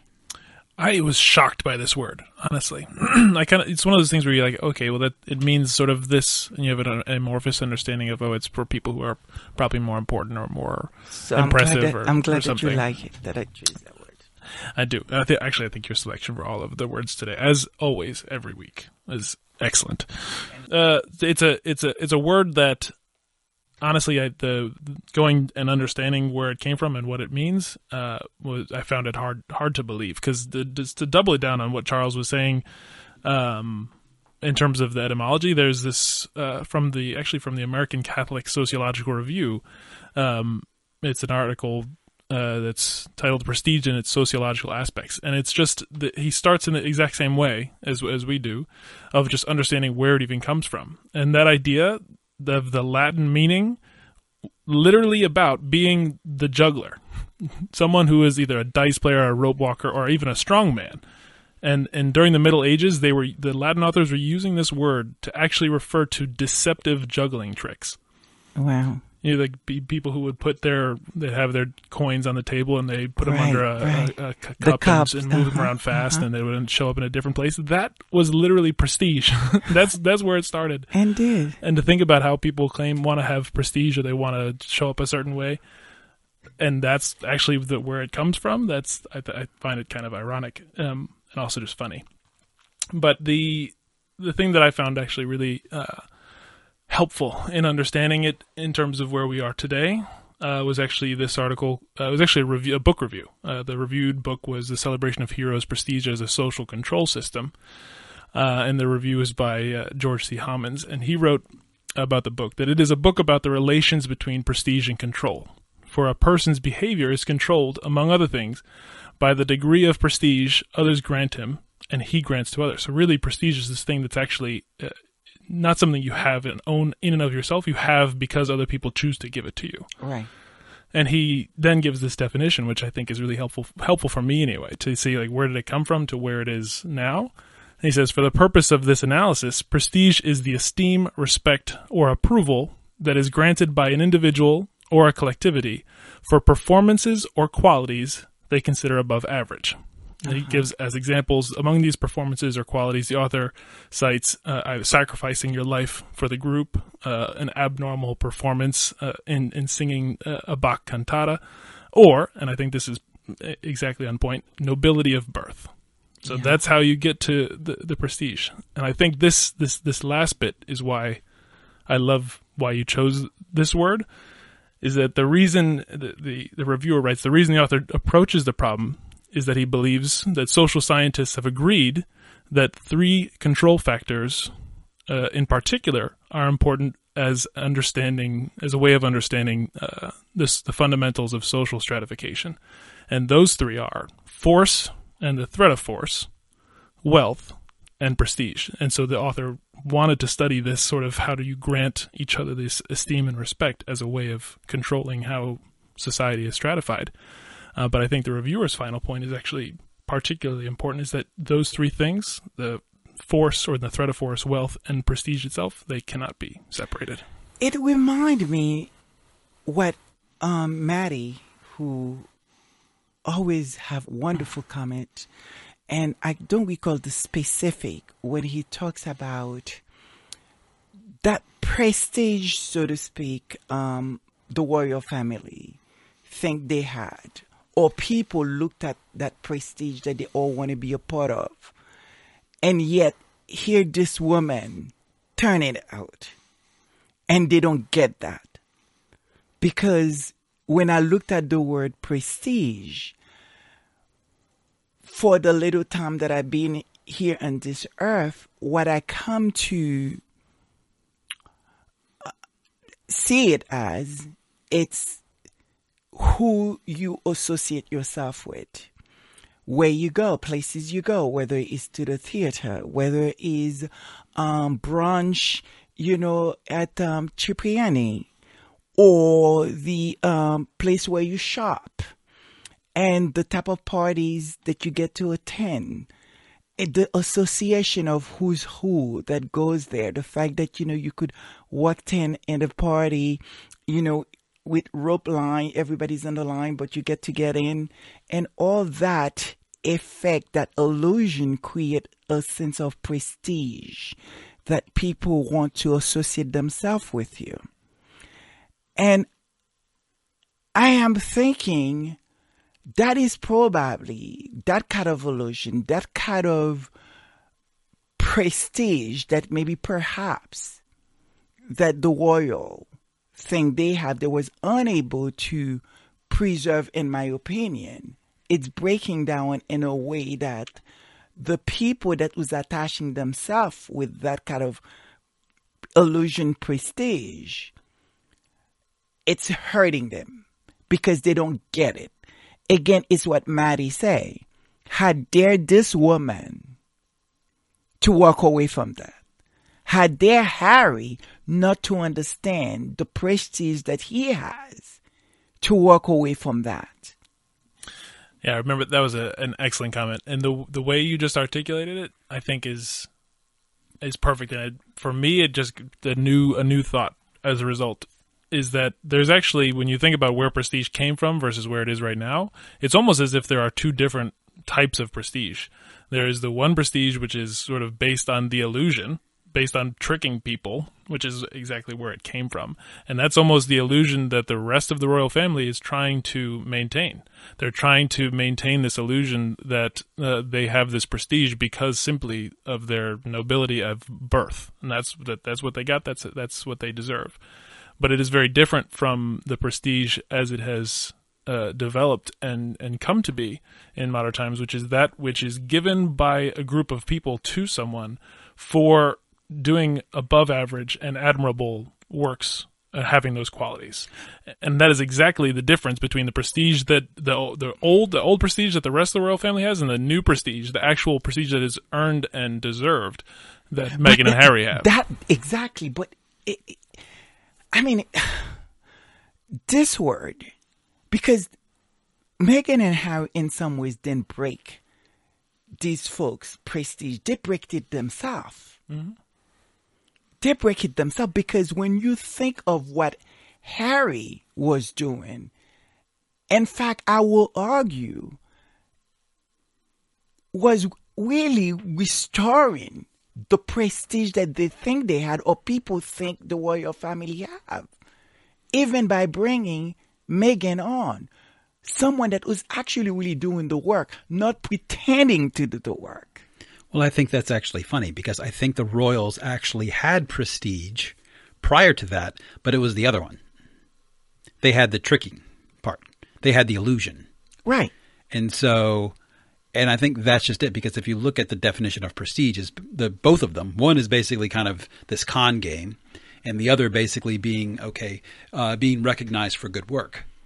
So if you look at it in both of those two things, um, and you look back in history in terms of what has the royal family done in order to be receive recognition, the list is getting shorter and shorter the longer and longer it goes.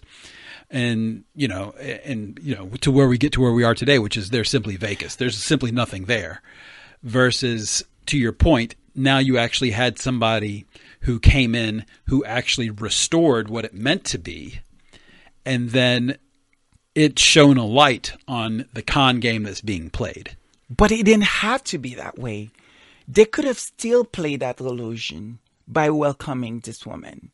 They could have allowed her to do the work because in some ways they're the one that would have really in some ways getting the credit because the work that they were doing was on the on behalf of the majesty the queen and now the king charles would have been benefiting from do you understand what i mean mm-hmm. but when you think and when i say that you know Harry and Meghan was in a way restoring that prestige for them because I truly feel like my mother's era during Diana, who's just was a goddess and who has to me was everything, was breaking by what Charles did. Because up to that point, that's not what you do. Right? And when you bring the mysteries that become the queen today, and with everything that was surrounding around it, there's something had broken. There was a trust, there was a belief, there was there was something breaking. And there is people that didn't want to have anything to do with royals and who made their own mind what royal is until Meghan come in the scene all of a sudden that you know what you know, many of the squatties never care and probably still don't. But like the idea, the fact that, you know what, Meghan was there and have that kind of platform and what we all believe that you can actually do with that platform. And the reality is, as I said again, whatever or how you perceive or you think of prestige, what Meghan was doing was incredibly prestigious and beautiful and wonderful. And and again, like um, Harry said, she make it look easy, something that is not that easy. And I think that is the problem that you know at the Royals and so-called you know tabloid media are having right now because now Harry and Meghan are bringing their own prestige. Oh, I think that to your point, I think that is at the heart of their issue right now because they chose not to uh, collaborate and be a part of that and to actually benefit from the work that Harry and Meghan were doing and to earn that prestige from by association. And the the very point here is that it is it is a fundamental mechanism of social stratification and social control. So if you are losing your the if you've punctured the veil, you've punctured your own illusion that has resulted in you losing the prestige that you may have had at one point through your own actions, and you forfeit the relationship with another who is actually earning prestige through their good work. And there's an, uh, this sort of shifting of balance of where people's respect and attention and admiration is going. That is the that is the tension. That is the the conflict, the social conflict that is putting pressure on the existing social structure. And I think that's why Ruth's question is this the end of the the coronation? Is this the end of what this whole thing had been? Is it coming to an end? That's that's a valid thing to be asking. To me, it, it, it's, it's, it's redefined what that is. Because again, if you had to look at prestige as some thing that, you know, who you associate yourself to, I do believe it's both ways.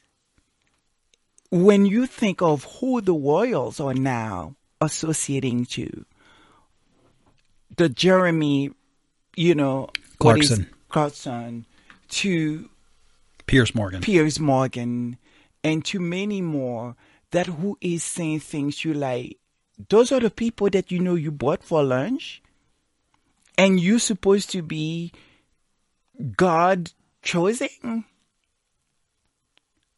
Please tell me which God is this one. Do you understand what I'm saying? This, this, this, this, this is it. And now they are running around, and in my opinion, they are everywhere. I've never seen, you know, Kate, you know, oh God, uh, um, running around the way she's running around. She's left and right and everything. And I don't have anything against this woman. You know, like my brother, you know, uh, uh Baron like to say, you know, I'm always expecting 30 to 60 to 90 days to actually see her. Now she's really running around doing something, but I don't know what that something is. And you have the Wessex, uh, Sophie that is, you know, away asking questions about facts. I don't know facts of what.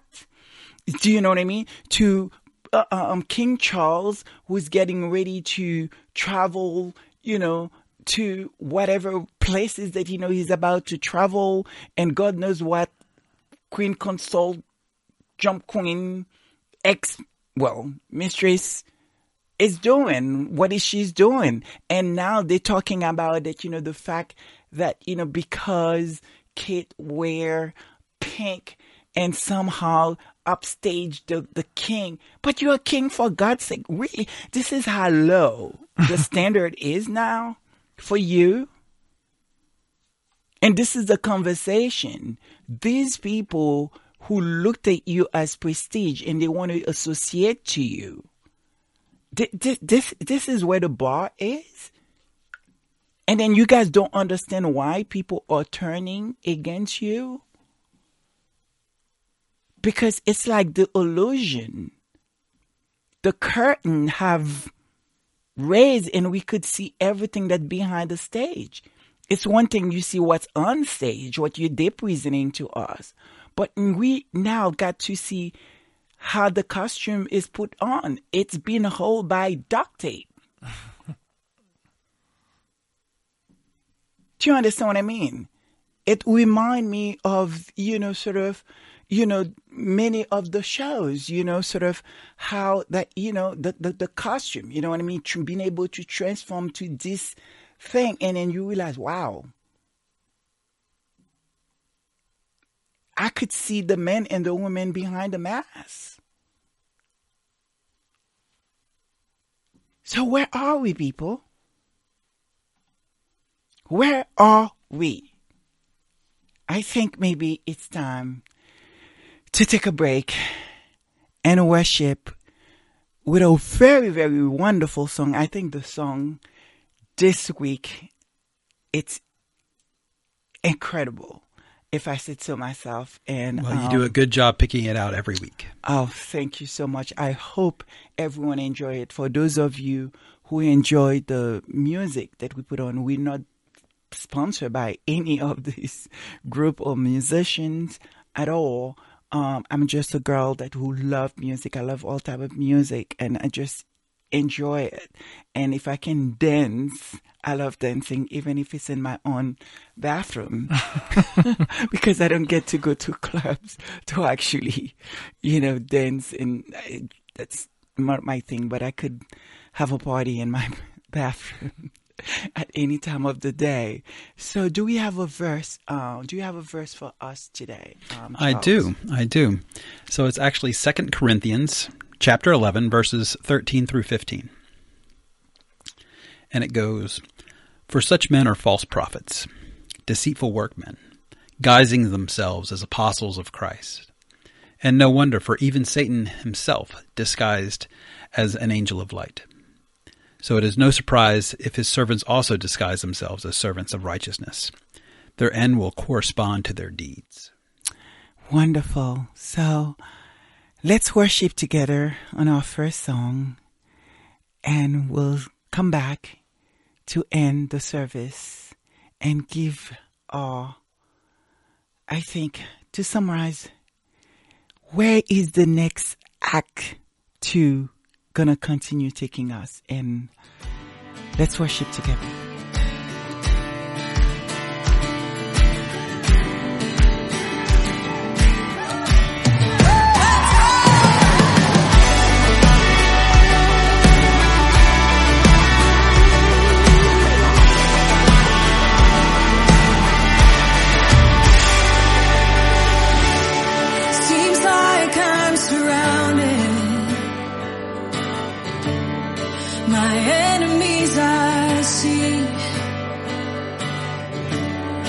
Your love I hear resounding.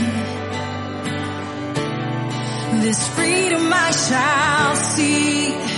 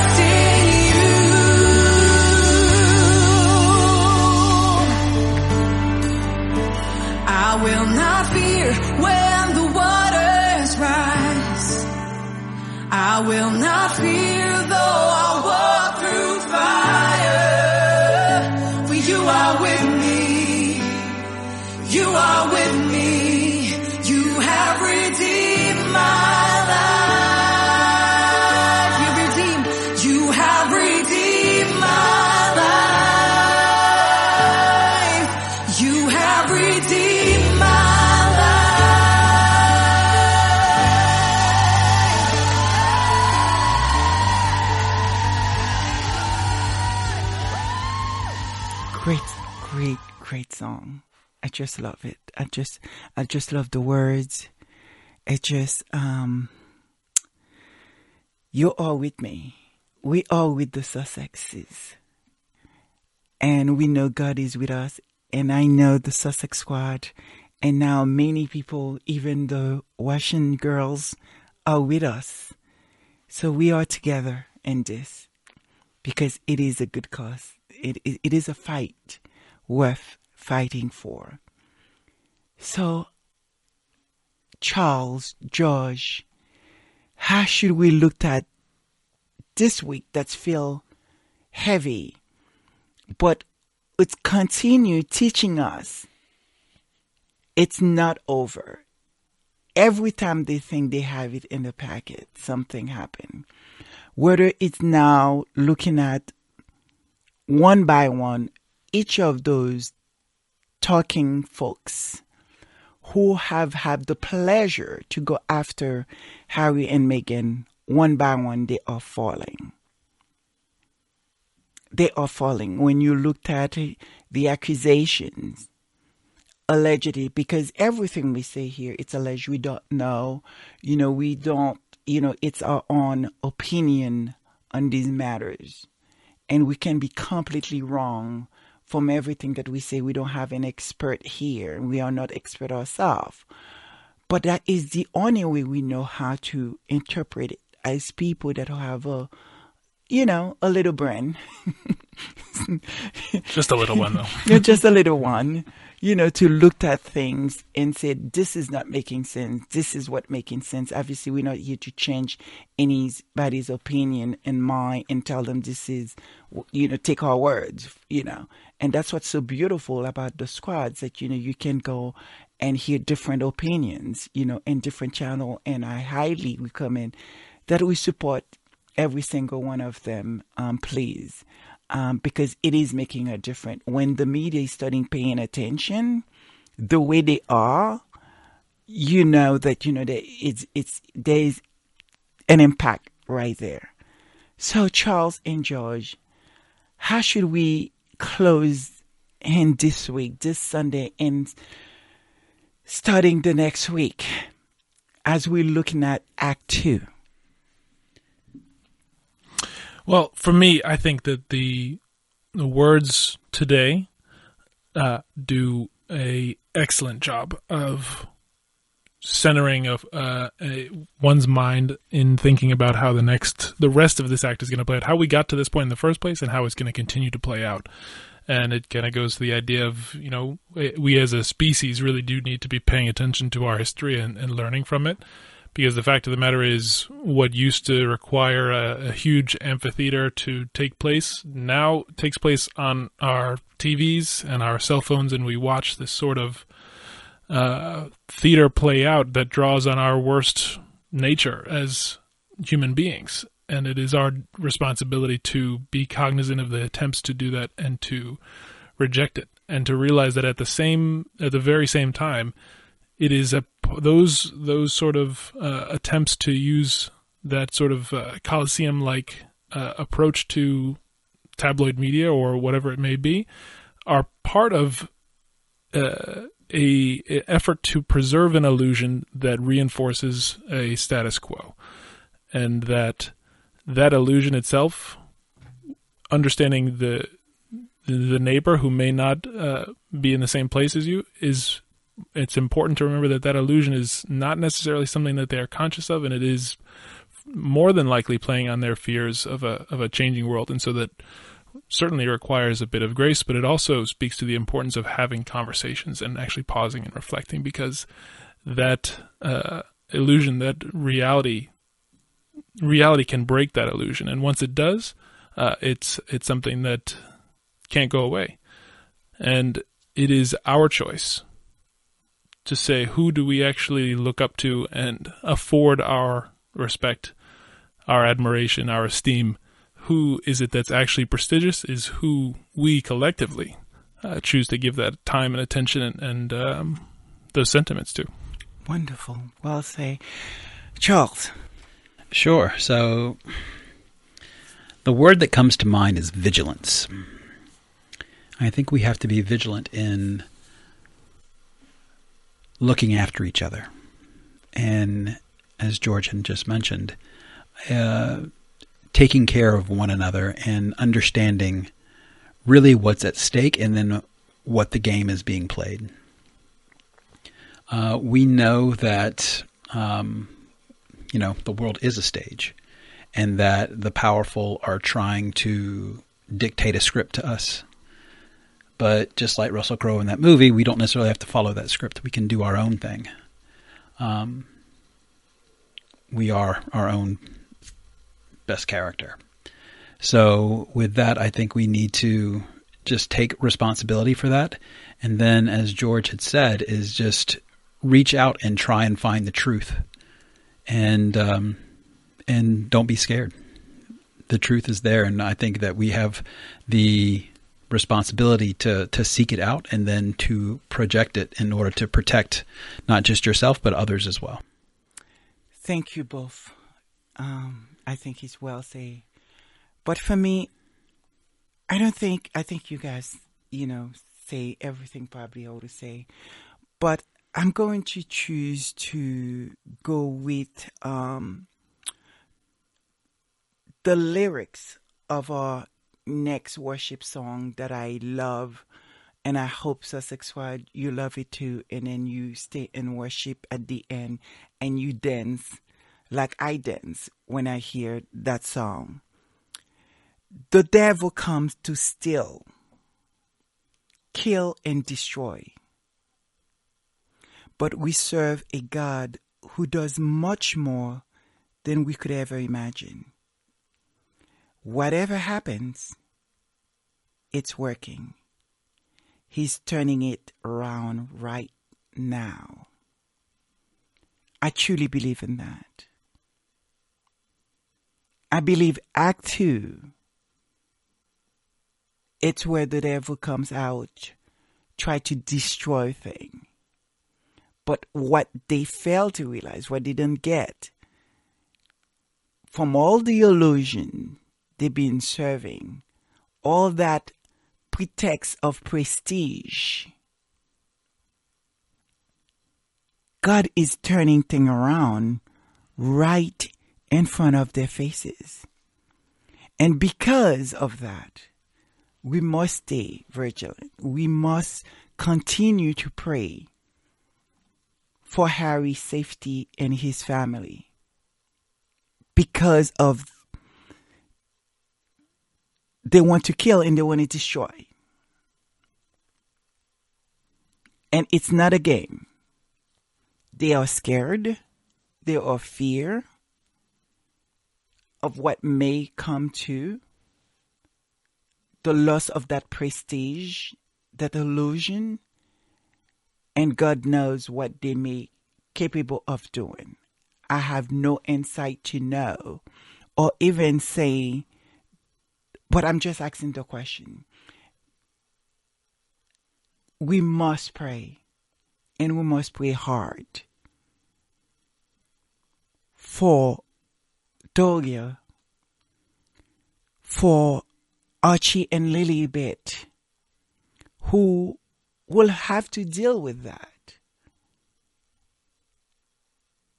as well, unfortunately. And we'll hope that they don't have to. We'll fight so they don't have to. But we don't know. And for Harry's safety, for everybody who's involved, and as well as the royals and the press who now find themselves in a place that they have fear of their own. And for us, the Sussex squads, will continue having challenges, whether it's personal, whether it's our own mental health, dealing with everything that we have to deal with on daily basis, and how that affect us. And we will end this service by praising the queen of rock and roll, Tina Turner, who left us. But I'm sure right now she have a pair of heels somewhere up there and she's dancing.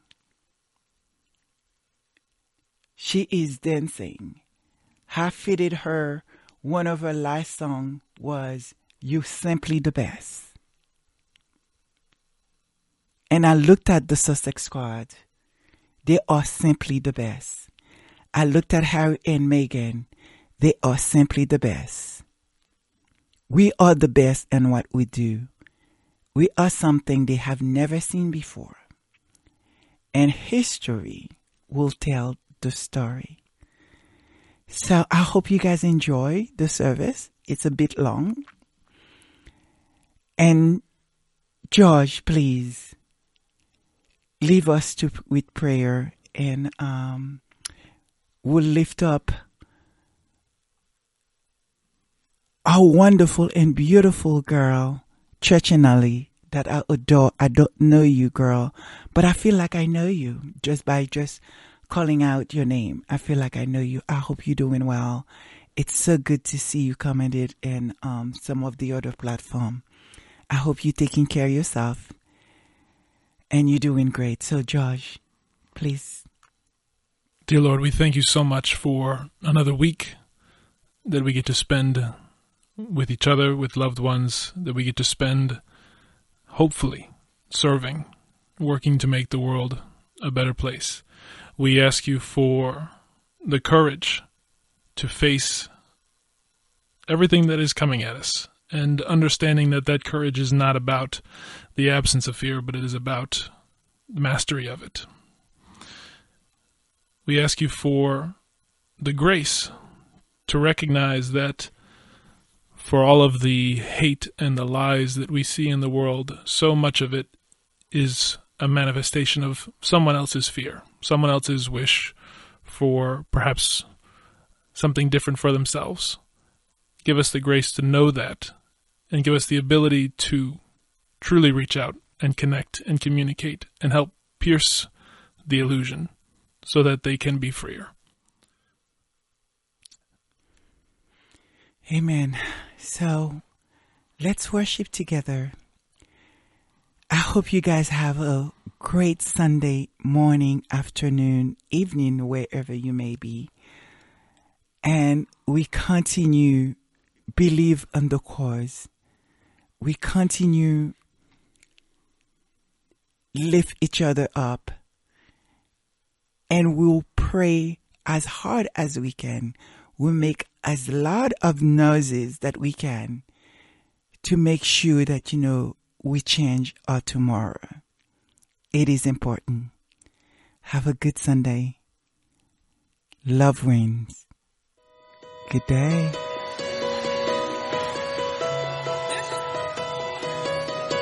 All right.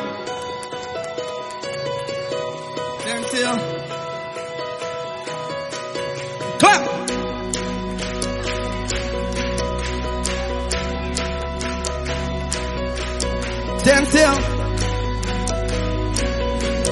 Watch him turning. The devil comes to steal, kill, and destroy. But we serve a God who does much more than we could ever imagine. Whatever happened it's working. He's turning it around right now. Watch him work.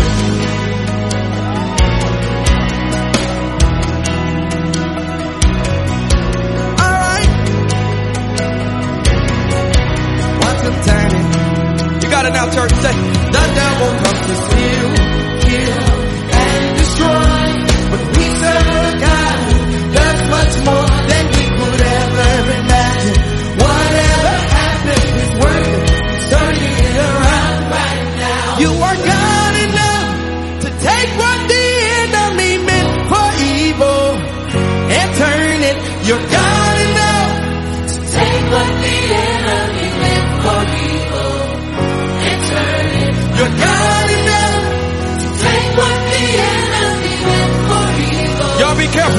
turn